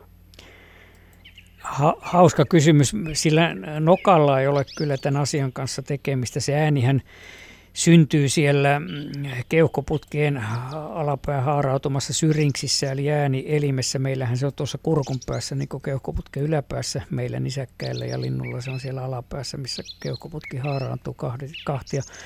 Ja, ja siellä se ääni syntyy, siinä on erilaisia kalvoja ja muita. Ja No, on, on mielenkiintoista, että olette, olette kuunnellut noinkin paljon ja vertaillut sitä, mutta tota, minusta se ei kuulostanut niin ihan niin tavattomalta, että ja, ja ylipäänsä laulurastaalla niin ei kahta samanlaista ole, että se on se rytmi, jota hyvin, hyvin niin kuin, tämähän on se viitaappo, viitaappo, istukiveli, istukiveli. Mm-hmm. Pien pino, pien pino, laiska mies, laiska mies. Tästähän se laulurastaan tunnistaa, mutta itse se ääni, voi vaihdella yksilöltä toiselle. Että tänä keväänä ja kesänäkin on varmasti kuullut yhteensä satoja eri laulurastaita laulamassa. Okay. Niin, niin äh, ei siellä juuri kahta samanlaista kyllä ole, että kyllä se on monipuolinen äh, ja, ja se tekee sen hieman vaikeaksi tunnistaa, että tosiaan kun on, on varmaan kohta sata lintukurssia pitänyt ihmisille kansalaisopistossa ja tuolla eräoppaille, niin laulurastas on yksi joka aiheuttaa hyvin paljon vaikeuksia niin kuin aloittelevalle okay. luonnonharrastajalle sen tunnistaminen. Ja kun se on niin runsas laji kuitenkin, kuuluu ihan näihin meidän yleisimpiin ja runsaimpiin lajeihin, niin se tulee usein vastaan ja se, se, se on just sitten, kun se on hankala, että helpompi on nämä titityyt ja muut tämmöiset, jotka on aina samankaltaisia. Että. Joo. Ja tykkään itse laulurastaasta, se on erittäin kaunis ja tunnelmallinen ja, ja, ja hieno. Ja, ja Kyllä tota, joo, ja on todella paljon eri variaatioita, mutta tämä oli vaan niin poikkeava jotenkin, joo, että joo. nyt se on hiljentynyt. Nyt se ei enää laula, se viikko sitten lopetti. Joo, kun sillä on, niillä on poikaset nyt, niin tota, ja laulurastaalla on tyypillistä, että sehän huhtikuussa laulaa, toukokuun alussa se suurin piirtein vaikenee joo, muiden kyllä. rastaiden tavoin, mutta sitten tota, silloin uusi laulukausi tässä kesäkuun alkupuolella, joka on paljon lyhyempi. Mutta sitä on, jossain on sanottu, en muista missä, mistä luin joskus jo koulupoikana varmaan, että Pohjolan kesäöitten satakieli. Ja se on, se on hieno luonnehdinta siitä. Ja aika moni ihminen, niin sanottu maalikko, niin kun ne kuulee laulurastaan, niin ne tulee kertomaan, että satakieli lauloi siellä kuusimetsässä ja näin se oli siellä kuuselatvassa. Ja sitähän satakieli ei tee koskaan, vaan kyseessä on just laulurastas. Aivan, joo. No mutta kiitoksia. Kiitoksia Paolo soitosta. Hyvät kesäjatkot Pyhtäälle. Samoin. Kiitos, moi hei. moi. 0203 17600. Luonto-Suomen kesäyön linnut sirkuttaa Kyllä. vielä kahdeksaan asti. Sirkuttaa kahdeksaan asti ja sitten voi vielä käydä vaikka ulkona tänään kymmenen jälkeen kuuntelemassa, kuinka ne oikeasti laulaa. Pertti Koskimies, kuinka kova paikka sulle on se, kun linnut lopettaa laulun? Se tapahtuu nyt tässä kohta puoli. Olen äh, aivan päätoimisesti, että mitään muuta oikein kerkeä tehdä, vähän nukkoa 4-5 tuntia yössä, niin, niin maaliskuun lopulta syyskuulle maastossa tein puolet vuodesta maastotyötä ja puolet kynätyötä ja, ja tuota, näin on ollut kaksikymppisestä ja olen erittäin hyvilläni, kun se laulukausi loppuu ja, ja pääsee nukkumaan, että se ei ole ollenkaan kova paikka. Ja, ja tota, en tykkää marraskuusta enkä joulukuusta, kun sitä talvea ei tule täällä etelässä varsinkaan, kun Itä-Suomen lapsena ne oli ihanat talvet siellä, mutta tota, kyllä tietyllä tavalla nyt kun oli tämä kaamea, kaamea kohtalo, että päivä alkaa lyhetä, niin kyllähän sen niin kuin noteerasin, mutta, mutta olen semmoisessa univelassa jatkuvasti, että olo on hieman pehmeä jo sieltä huhtikuulta alkaen, että jos olisi kaksi toukokuuta vaikka peräkkäin, mistä unelmon aina, koska se on vuoden hienoin kuukausi, niin tota, en minä kyllä hengissä kestäisi sitä enää, että kun on tuhat projektia ja tota, koulupoikana aloittanut, niin niistä ei mistään malta lopettaa, on sentään 64-vuotias. Sulle käy tämä vuoden rytmi. Just tällä tämä, tavalla, tämä käy ja, ja, en pidä koskaan niin sanotusti lomaa, koska en tarvitse lomaa, koska nämä on, nämä on tota, tämmöinen kaksi erilaista työvaihetta, niin kevät talvella silloin ei ole mitään vaikeuksia siirtyä tähän kesämoodiin, ulkoruokintaan, panen repun selkään ja lähden metsään, kävelen joka päivä 2.30 Lapissa 50 kilometriä haukan pesien väliä, kun on kiire ja paljon pesiä ja olen hyvässä kunnossa ikäisekseni, mutta sitten kun tulee se syyskuu ja, ja siellä on ne maaliskuussa jääneet kirjoitustyöt ja deadlineit on mennyt jo paukkunut ja muut, niin niin kuin vaimoni sanoi, 44 vuotta hän on minut tuntenut, että tota, sinä olet aina niin kiukkuinen maastokauden jälkeen. Se johtuu siitä, että se on niin suuri tuska sitten kuitenkin siirtyä sinne sisäruokintaan. Ja siinä on niin kuin pari viikkoa menee ihan sormia pyöritellessä, että mitä tässä tekisi. Onko se koskaan laskenut, paljonko tulee käveltyä tällaisella ulkoilukaudella? En ole laskenut, mutta elämässäni on käynyt Etelänavalla monta kertaa ja tullut takaisin sekä kävelemällä että hiihtämällä. Että tota, en ole laskenut, mutta et minulle ei se niin kuin, en ajattele sitä en ajattele, että tänään pitää kävellä 25 kilometriä jossain laskennassa tai että tänään kävelen Vätsärissä Haukanpesälle 28 kilometriä sinne ja yöhön mennessä tulen takaisin. Että viime kesänä kävin yhdellä tosi kaukaisella pesällä, niin se oli ihan tyypillinen. Kävelin sieltä viisi tuntia yhtäjaksoisesti. Siinä on yksi joen ylitys, että sen verran siinä nyt vähän sitten istuin, kun otin saappaat pois jalasta. Että sitten tulin autolla ja söin ja kävin könälle, eli nukkumaan vähäksi aikaa. Ja sitä suoritusta, kun ei ajattele, niin ei se väsytäkään. Ja näissä lintuhommissa sitten taas eihän siellä nyt koko aikaa marssita pikamarssia, vaan välillä hiippaillaan ja kuunnellaan ja, ja mennään hiljaakin. Eihän jalat siinä väsy. Että. En ole käynyt ikinä kuntosalilla, en tiedä miltä siellä näyttää, että ei tarvi. Sun pitää katsoa kuvia. Mieli, mieli ja, mieli ja tota, jalka keveänä. Hyvä kulkea. Antti Heinolasta on seuraava soittaja lähetykseen. Tervehdys. Antti, morjes. morjes, morjes. Joo, sellaista olisin kysellyt, kun tästä Heinolan Imjärveltä soittelee. Ja meillä oli kaulushaikara tässä nyt jo pari, kolme vuoteen pulloa puhaltajaa kuulunut, että kun on joutsenet lisääntyi tässä, niin tota, onko se mahdollista, että joutsenet on ajanut sen tuolta kaislikosta hiiteen sitten se? Ei niillä ole mitään suhdetta keskenään kyllä, että joutsen ei siihen pysty, pysty jos se haikara haluaa sinne tulla. Että kyllä siinä on joku muu sattumasyy sitten, että sekä laulujoutsen että kaulushaikarahan on viime vuosikymmeninä runsastunut kumpikin laji, että näitä haikaroita Joo. meillä nyt on semmoinen 1000-1500 koirasta ja ehkä suunnilleen saman verran naaraita, niistä ei tiedetä. Sillä on tämä pesintähomma ihan samanlainen kuin ruisrääkällä ja lehtokurpalle, että koiras vaan huutelee, että tule tyttö niin, tänne ja pidetään hetki hauskaa ja sen jälkeen se ei tiedä sen naaraan touhuista yhtään mitään. Että tota, mutta et koira, koiraat voidaan laskea tästä 5 kilometriä kuuluvasta puhaltavasta äänestä ja, ja niitä on Suomessa 1000-1500 vähän vuodesta riippuen. Niin, että se on ihan niin kuin sattumaa. Että se on sattumaa, se on sattumaa, että, että se, se laji voi hyvin ja, ja ilmaston Joo. lämmetessä se on tämmöinen eteläinen, eteläinen laji ja ruovikot kun laajentuu, kun, kun merenlahdet ja järvet rehevöityy yhä lisää, niin tällä lajilla niin ei ole mitään hätää. Ja se, se joutsen on siellä, se, se, kyllähän se kuulee sen haikaran, mutta ne on täysin niin sanotuissa erilaisissa ekolokeroissa, eli ei ne kilpaile ravinnosta eikä elinpaikasta eikä muustakaan. Miten tätä ääntä on joskus selitetty? Silloin, kun ei oikein tiedetty, että mistä tämähän se on, tämähän on 1800-luvun jälkipuolen kakkonen uudistulokas, ja kun se sinne Karjalan kannakselle tuli ensin Äyräpääjärvelle, joka oli, oli koko Pohjois-Euroopan merkittävin lintujärvi Suomea silloin, niin kuin tietenkin koko Äyräpää, niin en, ensimmäiset, kun siellä puhalteli, siellä on Mälkölän kylän rannalla, niin, niin yhtä haikaraa sitten nimitettiin Mälkölän sonniksi sen takia, kun ensimmäisestä siitä luultiin justiin, että tota, joku sonni on sinne eksynyt ja, ja sinne miehissä lähdettiin sitten ruovikkoon, kun se sonni mylvii siellä hädissä. ja sinne. sieltä sitten semmoinen huuhkajan näköinen pöyhehöyhen lintu, lintu tota, hyppäsi pitkä nokkainen, pitkä, pitkä jalkainen. Sehän on myös tämmöinen piileskelijä. Joskus lentelee, vaihtaa ruovikossa paikkaa tai ajavat koirat toisiaan takaa tai koiras naarasta. Että kyllä sitä nyt silloin tällöin näkee, mutta enimmäkseen piilossa ja äänen vaan kuulee. Että, että vähän niin kuin sanotaan, että vaarinkaljapulloon puhaltaisi, niin samanlainen ääni.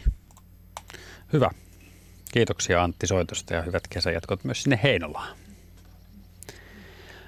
Timo kirjoittaa viestissä, että Kaulus Haikara on laulanut koko kesän Naantalin Livonsaaressa. Joo, se on niin kuin, ei se tasaisesti ole, ole Suomeen jakaantunut Etelä- ja Keski-Suomeen, vaan semmoisilla seuduilla, missä just tämmöisiä umpeen kasvavia rantoja, laajoja järviruovikoita, niin, niin ne on sen parhaat elinalueet. Et lähekkäin voi olla montakin, ne voi olla mm. muutama sadan metrin välein ja sitten on karuja pitäjiä monta välissä, missä Joo. ei ole Jos on, jos on taitava pullon puhaltaja, niin voiko houkutella? Kyllä sitä ehkä on, on aika vaikea niin kuin äänellä. Näitä muita, muita kyllä pystyy. Ja se on sillä tavalla jännä, että kun sen kuulee läheltä sadan metrin päästä, niin se ei paljon voimakkaammalta kuulosta. Ja ääni, se on niin matala se ääni, että äänityksessäkään se ei oikein tule, että Tyynes kesäyössä tosiaan viisi kilometriä.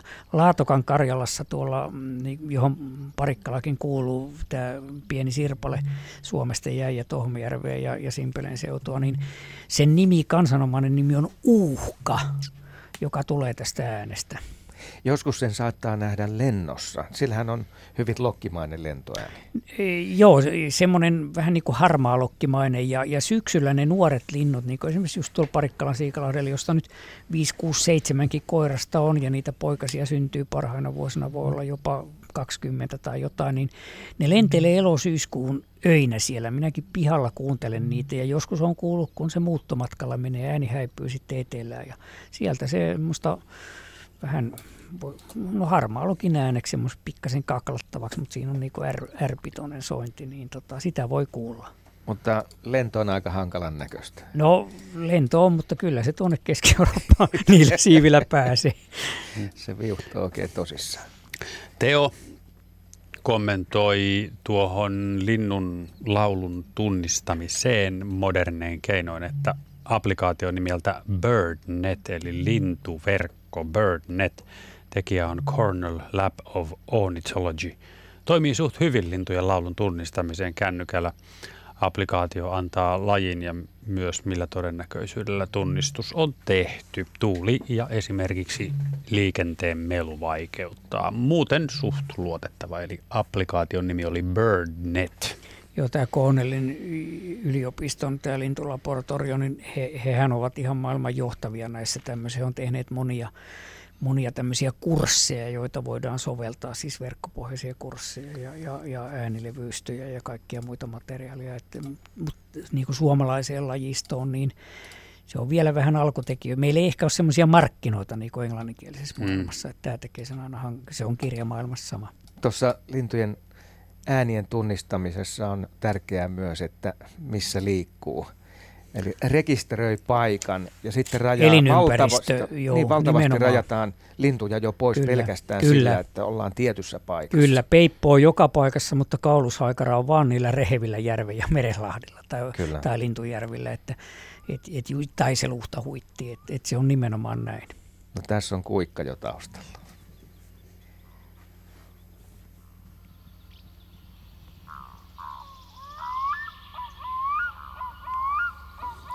Tämähän on helppo tuntea, kun se sanoo omaa nimeään. Niin. Ja näitähän meillä on, on toista kymmentä lajia, Joo. jotka sanoo omaa nimeään. Että tota, luulisi, että ei se helpommaksi voi mennä. Olisiko Suomen kesän tunnistettavimpia, no, tu, tu, tunnel, tunnelmallisimpia, tunnelmallisimpia ääniä varmasti on, että meillä on 13 000 pariskuntaa kuikkia suurin piirtein ja koko maassa ja sehän on karujen selkävesien. Siellä ne nyt suomalaisten kesämökkienkin enemmistö on, että, että tota mökki, mökki rannalta. Ja, ja kesäyössä se on justiin eniten se yöaikaa huutaa näin kesällä.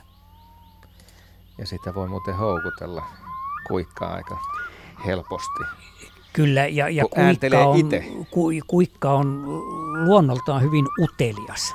Se, se tulee, tulee tota, siis katto ihmisiä ei tarvitse mennä rannalle seisoskelemaan tai soutelet siinä ja jäät vähän paikalle, niin kuikka tulee, jos se siinä lähirannalla asuu ja pesi, niin se tulee kyllä, se tulee ottamaan selvää, että mitä Joo. täällä tapahtuu. Tää. Joo.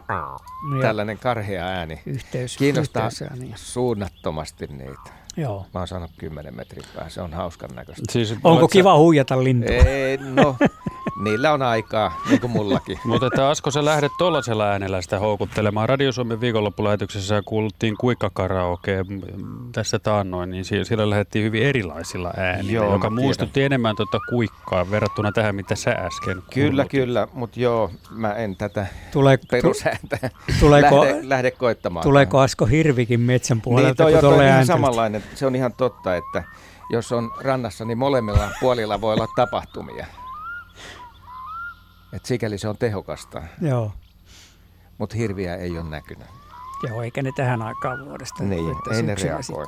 Miten tämä kuikan, siis tämä ajankohdat, milloin Kuikkahan saapuu eh, heti, kun jäät lähtee, eli täällä esimerkiksi Suomessa huhtikuussa, ja, ja kyllä se heti alkuunkin huutelee, mutta huutelee ihan tänne pitkälle kesään. Ja, mä ja huomannut... il, iltasella aloittaa aktivoituu Joo. yleensä. Mä oon huomannut sellaisen seikan, että kun näinhän saattaa pesiä toisaalla, sitten ne tulee kalastamaan eh, toiselle lammelle tai järvelle. Ja sitten siinä on kaksi kuikkaa vaikka siinä ruokailemassa, yksi lentää yli, niin siinä heti vaihdetaan sitten Kyllä. ääntä. Ja ihan samalla niin kuin puhuin siitä kaakkorista, että näillä on hyvin monimutkaisia sosiaalisia menoja ja yhteydenpitoa niillä naapuripareilla ja sitä ei kaikkea ihan tiedetä, mikä näissä kuikkien kokouksissakin on oikein merkitys, että pesivätkin kuikat, niin kuin lähijärvien kuikat, ne kokoontuu tietylle järvelle. Siinä ei ole mitään yhteiskalastusta eikä mitään. Ja sitähän näkee, että ne niin kuin tuijottelee toisiaan, ui toistensa kurkkii kanssa ympäri, ääntelee, kurkkii veden alle. Ja sitten yhtäkkiä kaikki rupeaa sukeltelemaan. Ja se ei ole mitään saalistusta, vaan siinä polskastaa vettä oikein kunnolla. Ja loiske vaan käy. Voi olla 15-20 kuikkaa tämmöisissä kokouksissa. Mm. Ja ne on samoilla järvillä aina. Niin ei ole mitään erityisen kalaisia järviä, että tässä on yksi lintutieteen mysteeri, että mistä siinä on kysymys, mutta selvästi niin kuin sosiaalista. Se on yhteisöllisyyttä. Sosiaali- yhteisöllisyyttä mm. ja, ja, ja, se on yhteisöllinen laji ja elää pitkään, voi elää 20 vuotta niin kuin hyvällä lykyllä, joku kaakkorki 10-15 mm. tämmöistä. Ne oppii tuntemaan toisensa. Jussi oli nopein, hän laittoi kysymyksen kuikkaan liittyen, että kun siitä puhutaan selkävesien lintuna, onko se nykyään myös pikkujärvillä?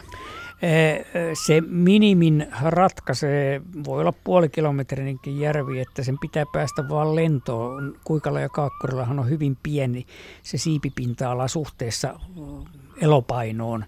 Ja ne juoksee pitkän matkaa, kymmeniä metriä vedenpintaa pitkin, että kuikan pitää juosta ainakin 50 metriä, että se pääsee siivilleen.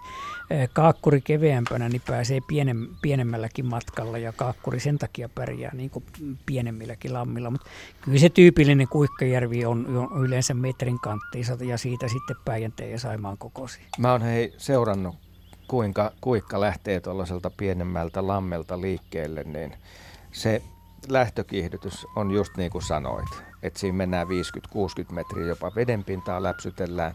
Sitten noustaan jo siiville, mutta kun rannalla olevat puut on aika korkeita, niin sen on pakko kiertää. Useitakin Useita kertoja. kertoja, noin kolme kertaa. Joku ja metri sit, aina nou, nousee kierroksella Joo, sitten. Ja sitten se tulee tota, sellaiseen paikkaan, missä on ehkä kaikkein vähiten puita. Tai, tai joku aukko siinä. Niin. Joo, ja siitä, siitä sitten lähtee. Joo, näin on. Mutta se on hyvä, kun tämän tietää, niin kameran kanssa voi väijyä. Se tulee muutaman, sitä samaa muutaman kerran, kun se tulee joo, ja toistaa näin, sen. Näin Ja, ja tietää, Kaakkurilammilla tekee samalla tavalla. Kyllä. Ja tässä on näitä elinympäristön valinnassa se, että Kaakkuri on siellä pienillä metsiä suolammilla, että kuinka isompana pystyy kilpailemaan sen pienemmän sukulaisen pois. Ja, ja Kaakkurin on ollut tyytyminen sitten yleensä kalattomiin pikkulampiin. Ja niinpä Kaakkuri käy sitten kalassa 10-40 kilometrin päässä selkävesillä, kun kuikka kalastaa tyypillisesti taas siinä Pesimäjärvellänsä. Palataan kuikkaa vielä t- tässä tämän lähetyksen aikana 25 minuuttia kahdeksaan asti Luontosuomen teemailta vielä kesä, kesäyön lintujen parissa, mutta meillä on puhelu ja se liittyy lehtokurppaan. Lehtokurpastahan jo aikaisemmin oli puhetta, mutta tervehditään nyt Vesaa. Vesa on Naantalissa. Moi. Joo, moi moi. Joo, lehtokurppa on semmoinen mun lintu ja tässä se on. Mä asun tässä met- mettän keskellä pellon reunassa Naantalin maaseudulla ja ja tosiaan samaan aikaan se aina menee tuossa iltasella. Mutta mä ihmettelen sitä, että kuin se niinku vuodesta toiseen menee samaa reittiä samoihin aikoihin. Onko se, se sama lintu, mikä mikä tuossa menee vai oppiiko siinä sitten seuraavat sukupolvet aina, että tämä on hyvä, hyvä reitti lentää. Sama, Ei paljon, paljonkaan se reitti muutu siinä vuosien mittaan. sama, sama lintu voi olla useita vuosia peräjälkeen, on hyvin tyypillistä linnuilla ylipäänsä ja näilläkin, että koiras on kotipaikka uskollinen, mutta kun tätä lajia metsästetäänkin tuolla pitkin Länsi-Eurooppaa sen talvehtimisalueilla ja muuttomatkoilla, niin sen kuolleisuus on itse asiassa aika korkea, että se ei keskimäärin montaa vuotta välttämättä sama yksilö siihen tuu, mutta jotain luontaista niissä reiteissä täytyy olla. En, en tiedä, onko sitä tutkittu, että mikä sen määrää. Nimittäin yleensähän linnuilla poikaset ei tule samoille seuduille ihan jo tämän sukusiitoksen välttämiseksi. kyse ei ole siitä, että siinä nyt poika tulisi sitten ja jatkaisi isänsä urhoollista perinnettä siinä samalla reitillä. Et siitä ei ole kysymys, vaan kyllä siihen sitten vuosien myötä tulee ihan vieras uusi lehtokurppa ja on ihan totta, niin kuin sanoitte, että se on havainto, että aika pitkälti ne sama reittiä, reittiä lentää. Mutta kyllä siinä nyt pientä vaihtelua on 100-200 metriäkin. Minä olen joskus yrittänyt valokuvata niitä oman pellon yläpuolella tuolla kirkkonummella, niin kattelin yhtenä iltana, että tostahan se lentää monta kertaa, kattelin ikkunasta, että tohon vaan auringon laskiessa sopiva myötävalo. No seuraavana iltana se lentikin sama lintu sieltä sadan metrin päästä toista, toista linjaa. Mulla on että... ihan sama kokemus tältä keväältä. Mä oletin, että tuo on tosi simppeliä hoitaa, vähän niin kuin se kuikka, että se tulee, tulee tuosta samaa rataa ja tiettyyn kellonaikaan, että ei muuta kuin valmiiksi siihen ja sitten kamera kohilleen, mutta ei, ei se tullutkaan ei sinä iltana. sinä iltana, mutta toki sitten seuraavana. Seuraavana tuli. Joo, kamera ei ollut silloin mukana. Joo. Et kyllä siinä pientä Joo. vaihtelua on, koska se, se voi olla semmoinen puoli kilometri kanttiissa se lenkki, niin toki se mahtuu vähän siinä niin ristiin rastiin. Mutta kyllä ihan totta on, niin kuin sanoitte, että kyllä se hyvin niin samalta se reitti näyttää. Joo. Joo, oli mielenkiintoista kuulla Lehtokurpasta muitakin tietoja, mitä tuossa aiemmin tuli lähetyksessä kiitoksia oikein paljon. No eipä mitään. Hyvät illan jatkut Naantaliin. Kiitos, Kiitos. soitosta. Joo. Moi moi. 02 03 17600. Siis 02 03 17600. Radio Suomen WhatsApp on 0401 145 Vielä kahdeksan asti kesäyön lintujen kiehtovassa maailmassa. Mä haluan lukea tämän viestin tähän nyt lyhyesti, vaikka se ei liity yölaulantaan, mutta se on muuten hauska tarina. Viestinkirjoittaja on oopperalaulaja. Ennen juhannusta hän alkoi laulaa avaamista, tekee sen grillikatoksessa. Hänellä on iso ääni, Zyrihin teknisen korkeakoulun mittasi voimakkuudeksi 112 desibeliä. Kun alkoi laa, hän alkoi laulaa, pieni lintu ilmestyi isoon leppään tai aivan lähelle pyykkinarulle sekä korvean korkean kasvin varteen ikkunan taa. Silloin näin linnun, se oli kuusitiainen. Tämä on nyt toistunut joka päivä. Kesäterveisin Heikki. Heikki, joka on... Kuusitiainen on älyttömän pieni, se on sinitiastakin vähän pienempi, niin se oli kateudesta vihreä Joo. sitten niistä desipeleistä, vaikka on silläkin aika kova ääni. Niin, ja, ja se on tota, tuo lauluääni, niin, niin, niin se on kehoinstrumenttina ainakin ihmisellä, mutta ilmeisesti myös linnulla. Kyllä. Ha, hauska, hauska tieto. Ja tämä oletushan on nyt, että se tuli äänen pohjalta sit siihen niin. paikalle, vai mitä, Aivan, joo, mitä joo. No ainakin, jos se aina kun hän niin. availi, niin tulisi ihmettelemään. Yksityiskonsertti. Jos se ei, ei taas toisaalta tykännyt, että kuka täällä möykkää ja häiritsee. Mm. Paavo soittelee Sulkavalta aiheena viikon luontoääni ja Terve Paavo. No huomenta, huomenta. No morjes. Joo, Kehrääjästä. No niin, semmoinen homma, että ihan pikkutena vasta lähtien, niin niin on tiennyt tuolla, että se pessi tuossa meidän kesämäkin lähikalliola. Ja sitten tuossa kun emäntä tuli hommanneeksi jännityslaitteen, niin me yksi toissa kesänä arveltiin, että kokeillaan saada on jännitetty se yrinä. Ja mentiin notkun toiselle puolelle, toiselle kalliolle siinä ja pantiin laite käyntiin siinä ja hyrinähän kuului niin kuin normaalistikin kuulu välillä se lintu sitten tämä hyrisi ja lenteli muualle ja sinne ja tänne ja sitten sattui sillä viisi, että se laskeentui vajaan 20 metrin päähän meistä niin puuoksalle. Mutta toinen sitten laskeentui vajaan 10 metrin päähän meistä siihen me ihan meidän nenä eteen. Ja aikamme kun siinä sitten seurailtiin sitä, niin ilmen, että tällä kehriällä on muutakin häntä kuin se pelkkä hyrinä. Mitä en ollut ikinä rekisteröinyt sille, että se voisi olla kehreästä kotoisin. Ja se on semmoinen quick, quick. Joo, se on sen, sen yhteysääni tai kutsuääni ja sittenhän sillä tulee niistä siiveniskuistakin semmoinen klap, klap, klap, klap tyypillisesti, kun se niitä, niitä lyöpi siinä hyrinänsä Tässäkin välissäkin. kuuluu joo, hetken kuuluu, kuluttua, joo. joo. Siellä, siellä Joo, ja se saatiin tämäkin, kaikki nämä kolme häntä, eli just se siipien läpsäytys, niin ne kaikki saatiin siihen jännitettyä. useasti luonnosta, kun menee jotain, no eihän sieltä, sieltähän vain saadaan, eihän sieltä nyt mennä hakemaan, mutta kun yrittää mennä hakemaan, niin ei onnistu, mutta niin kuin teillä kävi, niin tota, joskuspa on onni myötä. Niin, niin se on tosiaankin, niin se on ihan tuolla kymmeniä vuosia siinä samalla mailla, ei varmasti sama lintu, mutta kuitenkin ilmeisesti joku tämmöinen perinteinen pesäpaikka niillä. että- Joo, li, linnun silmä ottaa sen, on se sitten mäntykangas, semmoinen aukkoinen tai, tai sitten harva mäntynen kallio, mäki, niin ne on kehrääjän silmää just semmoisia otollisia ja No just niistä tällainen, löytää. just tällainen paikka. Mutta tämä, tämä quick-jänne en ollut ikinä siis mieltänyt sitä, että se voisi olla kehreältä kotoisin, vaikka olimme sen joskus kuullutkin. Joo. Sitten tämä siipien läpinä toinen niin kyllä, niin se on Kyllä just. yllätys. Joo, aivan, aivan hyvä huomio. Tähän kehrääjähän liittyy semmoinen erikoinen piirre, että sehän pystyy vaipumaan horrokseen tämä meikäläinenkin kehrääjä, että on tämmöisiä havaintoja, että kun kehrääjä on, on lentänyt lintuverkkoon ja, ja se on jostain syystä sitten vähän pitempään ollut ja, ja ilma on ollutkin ilta tai aamu vähän kylmempi, niin se hyvinkin äkkiä sitten laskee ruumiin lämpöä. Ja Pohjois-Amerikassahan on tämä yksi kehrääjälaji, horroskehrääjä, joka talvehtii horrostamalla. Ennen luultiin, Aristoteles luuli, että, että monetkin linnut vaipuu talvella horrokseen, mutta yksi ihan oikeasti tämä horroskehräjä, että siellä se kallion kolossa viettää hyvin kylmän talven horroksessa niin kuin joku siili tai vastaava.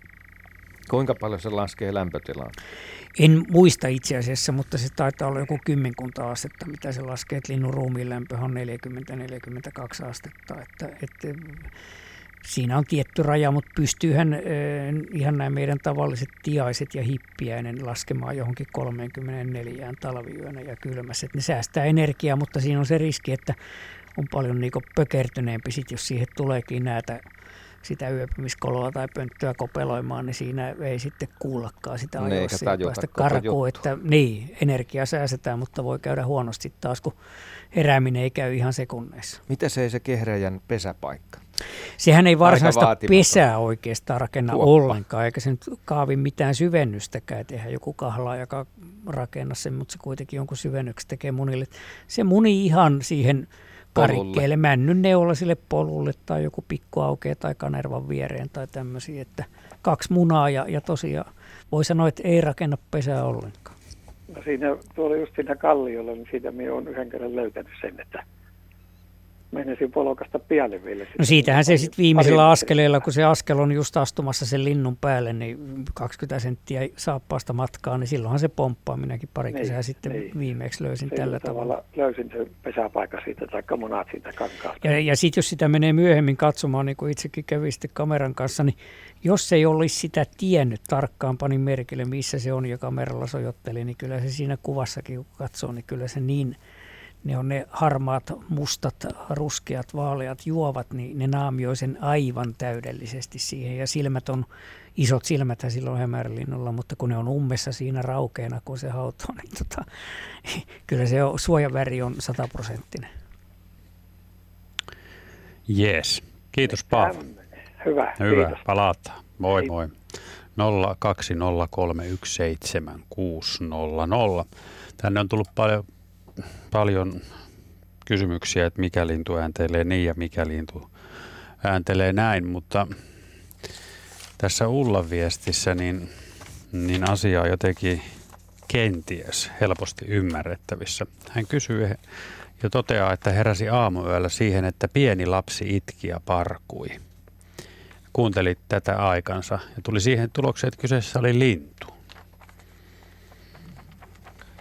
Joo, nämä on, nämä on aina hankalia. Nämä on hankalia, mutta mä ajattelin Erittäin. pienen lapsen itku ja parku. Joo. Voi, saa, saako tästä mitenkään kiinni?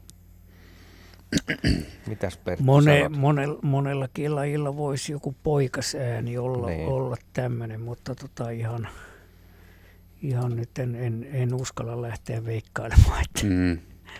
Aivan. Luultavasti tuossa kun kävelen junalle, niin keksin, että mikä olisi sopiva. Pete kirjoittaa, että he olivat kerran Hanhimetsällä Korpilammella ja kuikka oli lammessa. Setä oli todennut, että turha reissu, hanhet ei laskeudu tänne, kun kuikka on lammessa. No ei siinä tämmöistä, se voi olla vanha. Metsämiehillä on paljon uskomuksia, osa pitää paikkansa ja osa on vähän väritettyjä, että, että tota, kyllähän tämmöisiä, tämmöisistä aggressioista puhutaan ja niin kuin Joutsen voi aivan hyvin ajaa hanhet pois mm, niin kuin asuinlammelta ja tämmöisestä. Ja kyllä kuikkakin joskus on äkäinen, mutta et ei se mikään semmoinen yleissääntö ole. Otetaan vielä lisää kahlaajia tähän keskusteluun. Yön ääniin. Sä sanoit, että taivaanvuohi on sellainen, joka sitten lentää myös päivällä, mutta kyllä, yöllä, kyllä se, yöllä pääsee tekemään kyllä todella hyvin havaintoja. Kyllä, eniten, eniten just huhtikuun jälkipuoli, toukokuun alkupuoli, puoliväliin, se on taivaanvuohen sitä aktiivisinta ääntelyaikaa ja nimenomaan yöllä. Joo. Ja ihan niin pimeitä yötä kuin silloin on, niin tota, se keskiyölläkin, kun esimerkiksi satakieli, kun se tulee ensimmäisellä viikolla toukokuuta, yleensä satakieli tulee just kun alkaa hiirenkorvat olla puissa, se saa siitä sen suojankin siihen laulupaikalle, niin ja siinä ensimmäisen viikon, toisenkin viikon, niin satakieli on aivan sen pimeimmän keskiyön tyypillisesti hiljaa. Jorma Soronen siinä väitöskirjassaan, kun hän tuhansia satakieliä kuunteli ja ja tota, sitä lauluaktiivisuutta mittas, niin tota, totesi tämän, ja kyllä se pitää paikkansa, mutta sitten toukokuun jälkipuolella, kun yö alkaa valostua, niin, niin satakieli on kaiken aikaa, kaiken y- yötä äänessä, mutta taivaan voihi on ihan siinä vapun ajan pimeimmässäkin vaiheessa, joka on vielä aika pimeä, ihan toisenlaista kuin nyt tähän aikaan. Mutta kahlaajat on, on noin ylipäänsä, ne on kanssa hyvin yö- ja hämäräaktiivisia, että esimerkiksi kuovi – melskaa niin soidin aikaan keväällä, kun nyt kun narathan on jo lähtenyt pääsääntöisesti ja, ja koira, koiraiden hoteissa on nyt ne poikaset, niin, niin äh, kyllä ne varottelee yöllä kovasti tuolla peltoaukeilla esimerkiksi, kun siellä on liikkeellä. Ja, ja monet, käytännössä kaikki kahlaajat on todellakin miettii, että milloin nukkuu. Ne nukkuu koiranunta tai linnununta, että silmä vähän luppasee ja sitten taas ollaan virkeitä. Meillä on Raija linjalla. Yläneeltä. Tervehdys. Joo, tuota Pyhäjärven rannasta. Ah, no niin. Ja se olisi tuota musta rastas aiheena. Joo, että montako kertaa se pysyy kesällä, kun se vähän väliä, niin se on poikastensa kanssa touhuu tuossa nurmikolla ja sitten se taas yhtäkkiä niin rupeaa lauleskelemaan. Täällä et, se useamman kertaa? eteläisimmässä Suomessa varsinkin kaupunkien puistoissa ja kaupunkien likellä, jossa se pääsee aloittamaan niin talviruokinnan kuin sitten keinovaloja lämpimämmän. Mm, kaupungissahan on aste kaksi lämpöämpää kuin maaseudulla niin eh, näiden asioiden ansiosta maaliskuussa jo mustarasta useasti alkaa pesiä, niin voi olla jopa kolme poikuetta, mutta kyllä se maaseudulla on tyypillisesti kaksi. Ja se paras laulukausihan silloin keväällä, se on jo maaliskuussa, huhtikuun alkupuoli, sitten se laulaa paljon vähemmän, mutta touko-kesäkuun vaihteessa alkaa sen toisen pesyen edellä uusi lyhyempi laulukausi. Ja, ja nyt se laulu, mustarastas laulaa taas jo hyvin paljon vähemmän, ei, ei juuri tässä vaiheessa ainakaan täällä eteläisemmässä Suomessa kovin useasti laulurastasta. Se oli viikko kaksi sitten lauluvat oikein kovasti vielä, että niillä on nyt taas alkaa ne poikaset olla siinä toisessa pesässä, niin ei siinä sitten enää laulata aika kerkeäkään, kun pitää sapuskaa kantaa koko ajan. Joo, ja kivasti se tuo poikasensa tuohon kanssa normikolle pihalle niin syöttämään niitä. Ja nurmiko, jos leikkaa, niin siinä ne marot ja muut löytyy sitten koppakorjaset sun muut niin paljon helpommin, että se on ihan ihan tota itse inhon nurmikon leikkuuta, enkä nyt iso alaa leikkaakaan. Luonnollinen piha on kivempi, mutta pitää nyt punkkia ja muiden takia niin kuin vähän pitää, missä itse kulkee. Niin huomaa vaan, että nurmikko on leikannut ja pääsen sisällä, kato ikkunasta, niin siellä ne rastat hmm. pihalla ja västäräkit ja tämmöiset heti, ne hmm. käyttää tilannetta hyväksi. Tässä kun on puhuttu lähetyksen aikana, että joidenkin lintujen havainnointi, kun ne laulaa, on vaikea, että niitä on hankala huomata, mutta mustarastaa löytää aika helposti. No kyllä, ja, ja, ja se kuuluu. Ja kyllähän se on vuoden kierron upeimpia hetkiä siinä maaliskuun puolivälissä jälkipuolella, kun ne tuolla maaseudullakin täällä Etelä-Suomessa niin jo laulaa. Että kaupungissahan se voi aloittaa jopa jo joulukuulla ja kyllä mm, tuolla maaseudullakin kuulen sitä semmoista oikein hentoa, joka kuuluu vain kymmeniä metriä, niin joulukuun aurinko kun paistaa sen jonkun hassun tunnin ja mustarastaa rintaa rupeaa lämmittämään, niin se voi jostain pihakuusesta kuulla, että siinähän se hyräilee 20 metrin päästä ei kuulekaan, mutta mm. tota, sitten kun se oikein se kevätlaulu ja kun minäkin pihalle kuulen lähemmäs kymmenen, niin on se aivan upea. Siinä niin rupeaa kyllä jo polttelemaan tämä lintukevään mm-hmm. ounastus. Mm, niin, ja jos jonnekin korkealle, kun kuulee mustarasta laulun, niin jonnekin korkealle puulatvoihin katsoo, mistä ääni tulee, niin sieltä se, sieltä se todennäköisesti jostain löytyy Kyllä taivasta vasten. Ra- ra- rastaat laulaa korkeilla paikoilla sen tähden, että se laulun tehtävä on myös kuulua mahdollisimman kauas, että se, se hoitaa sen parin houkuttelun ja sen reviirin kuulutuksen, niin useimmat linnut laulaa, laulaa siellä korkealla. Pääkaupungin, ö, pääkaupungin ytimessä on joskus nähnyt ö, harva-antennin päällä – Joo. Siis niin korkealle kuin se pääsee On ihan tyypillistä, siis... että telkkari, telkkariantennilla laulaa kyllä. Mites hei sitten kulorastas? Näillä on, näillä on aika samanlainen ääni. Kyllä. Mustarastaalla ja kulorastaalla. Kyllä, se on. Pertti Koskimies, miten sä erotat? Vai no, kyllä, ajatteletko vaan sitten, että missä sä oot sillä hetkellä? Ei, kun ky- kyllähän kyllä mustarastas on runsastunut viisinkertaisesti nyt tässä viimeisen 35-40 mm, vuoden aikana, niin mustarastaankin elinympäristöt on laajentunut. Että sitä on hyvinkin on metsissä. karuissa metsissä. Että, että mustarastas ja kulorastas saattaa olla, olla aivan naapureinakin nykyisin ihan tyypillisesti.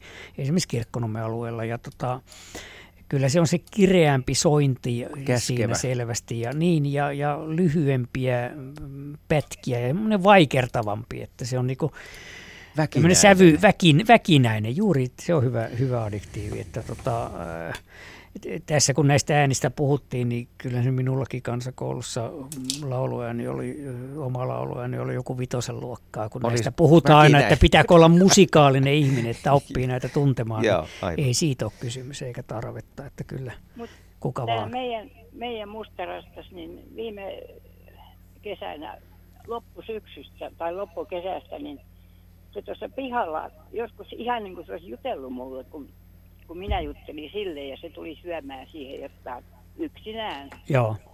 Se siinä kävellessään niin joskus semmoisen pienen pätkän täältä hyräili. Kyllä, kyllä, ja tietenkin ihminen, kun siinä lähellä, niin helposti se syntyy se ajatus, että sillä on nyt mulle asiaa tai jotain, ja, ja ei sillä nyt välttämättä mitään tietosta ole, mutta kyllähän se oikeasti teidät tuntee, kun se e, siinä pihalla asuu ja erottaa esimerkiksi teidät muista ihmisistä, ja varsinkin tämmöinen tilanne, että kun jos lintuja ruokkii talvella ja siinä kesät talvet voi olla se sama mustarasta. Siinä se jää pesimään, kun se on talvella ruokittu, niin sehän oppii tuntemaan ihmiset ja oppii, että tuo, tuo ei hätistele minua ja, ja tota, tässä on turvallista olla lähellä. Ja se on niin kuin omissa oloissaan siinä lurittelee omia asioitaan, kun sitten taas vieras mustarastas tai vieras ihminen tulee siihen, niin se, se lintu saattaa paeta paljon herkemmin. Joo, mekin ollaan siis vaan mökillä täällä kesällä, Joo. Että, Joo. että ei talvella. Mm. Mutta olette kauan ollut siinä vai samalla Ollaan paikalla? Että... Kyllä. Hyvä. Kiitos Raija Hyvät illanjatkot sinne. Moi moi. Ö, viisi minuuttia aikaa kello 20 Yle Uutisiin. Luontosuomen kesäyön linnut tällä kertaa pikkuhiljaa tässä. Mm, Asko ja Pertti, sanokaapas että mit, mi, millä mennään uutisiin kohta no, puolin? Onko toiveita? Jos hei, tota noin, sä otat sieltä vaikka pensassirkkalinnun. Aivan, niistä ei niin, kato, Näistä ei ole puhuttu vielä ollenkaan, eli se löytyy sieltä kyllä. Ja siis... yölaulajia on, meillä on kaksi tämmöistä pensasirkkalintu, joka muistuttaa niin kuin heinäsirkan siritystä ja, ja viitasirkkalintu, joka on vähän kuin hepokatin raksutus. Ja nämä on kanssa näitä yölaulajia, että ei kaikki sirittäjät ole heinäsirkkoja suinkaan. Joo, tässä on, pen, tässä on siis pensasirkkalintu. Ihan äh, tällaista vaihdepolkupyörän ääntä. Mä oon aina ajatellut, että se kuulostaa vähän siltä. Joo, ja, ja kun moni sitten miettii, että no mistä tiedä, ettei se nyt ole heinäsirkka, vaan pensasirkkalintu, niin esimerkiksi heinäsirkkaahan ei toukokuun lopussa voi kuulla, eikä vielä kesäkuun alkupuolellakaan yleensä silloin, kun tämä lintu on aktiivisimmin äänessä. Ja yöllä tämäkin on päivällä lyhyitä pätkiä, mutta tota, semmoisilla rehevillä niityillä ja vadelmapöheiköissä ja pellon reunoissa ja niityillä ja tämmöisissä pihapiireissäkin. Tuleeko sulle paljon kyselyjä siitä, että mikä tämä ääni oikein on alkukesästä? Mä tiedän, että siellä no, silloin tällöin, on kyllä. sitten näitä idänhepokatteja myöhemmin. On, on sitten elokuussa jo niin. ovat kovasti äänessä ja niillä on hyvin samankaltainen ääni kuin taas sillä viitasirkkalinnulla, joka viitasirkkalinnun ääntä voi, voi niinku verrata siihen, että meillä olisi puolillaan tulitikkuaski. Ja, ja sitten kädessä vatkataan sitä oikein kovaa, siitä kuuluu semmoinen raksuttavaa, niin, tse, tse, tse, tse, tse, tse, niin se on taas se viitasirkkalintu. Mm-hmm. Molemmat on piilottelevia lintuja, hankala päästä näkemään, mutta tämä ääni kuuluu monta sataa metriä. Tää, tässäkin monesti ihmettelee sitä, että miten ihmeessä se pystyy vetämään niin pitkään. Ja henkeä vetää henkeä, silti siinä Henkeä sivussa. vetää silti, varmaan tekee sen niin sanotusti molemmin päin. Kyllä, joo. Ilma, Pieni tauko il, il, il, ilma kulkee, joo. Mutta yeah. tuntikausia siis tämä niin, niin. jatkuu. Mutta hieno ääni kaiken kaikkiaan. Kyllä, ja, ja kuuluu ja taatusti suomalaiseen kesään ete- Etelä- ja Keski-Suomessa viljelyseuduilla nämä sirkkalinnut. Et nimensä saanut ihan tästä, että kun se on tuommoinen heinäsirkan tapainen.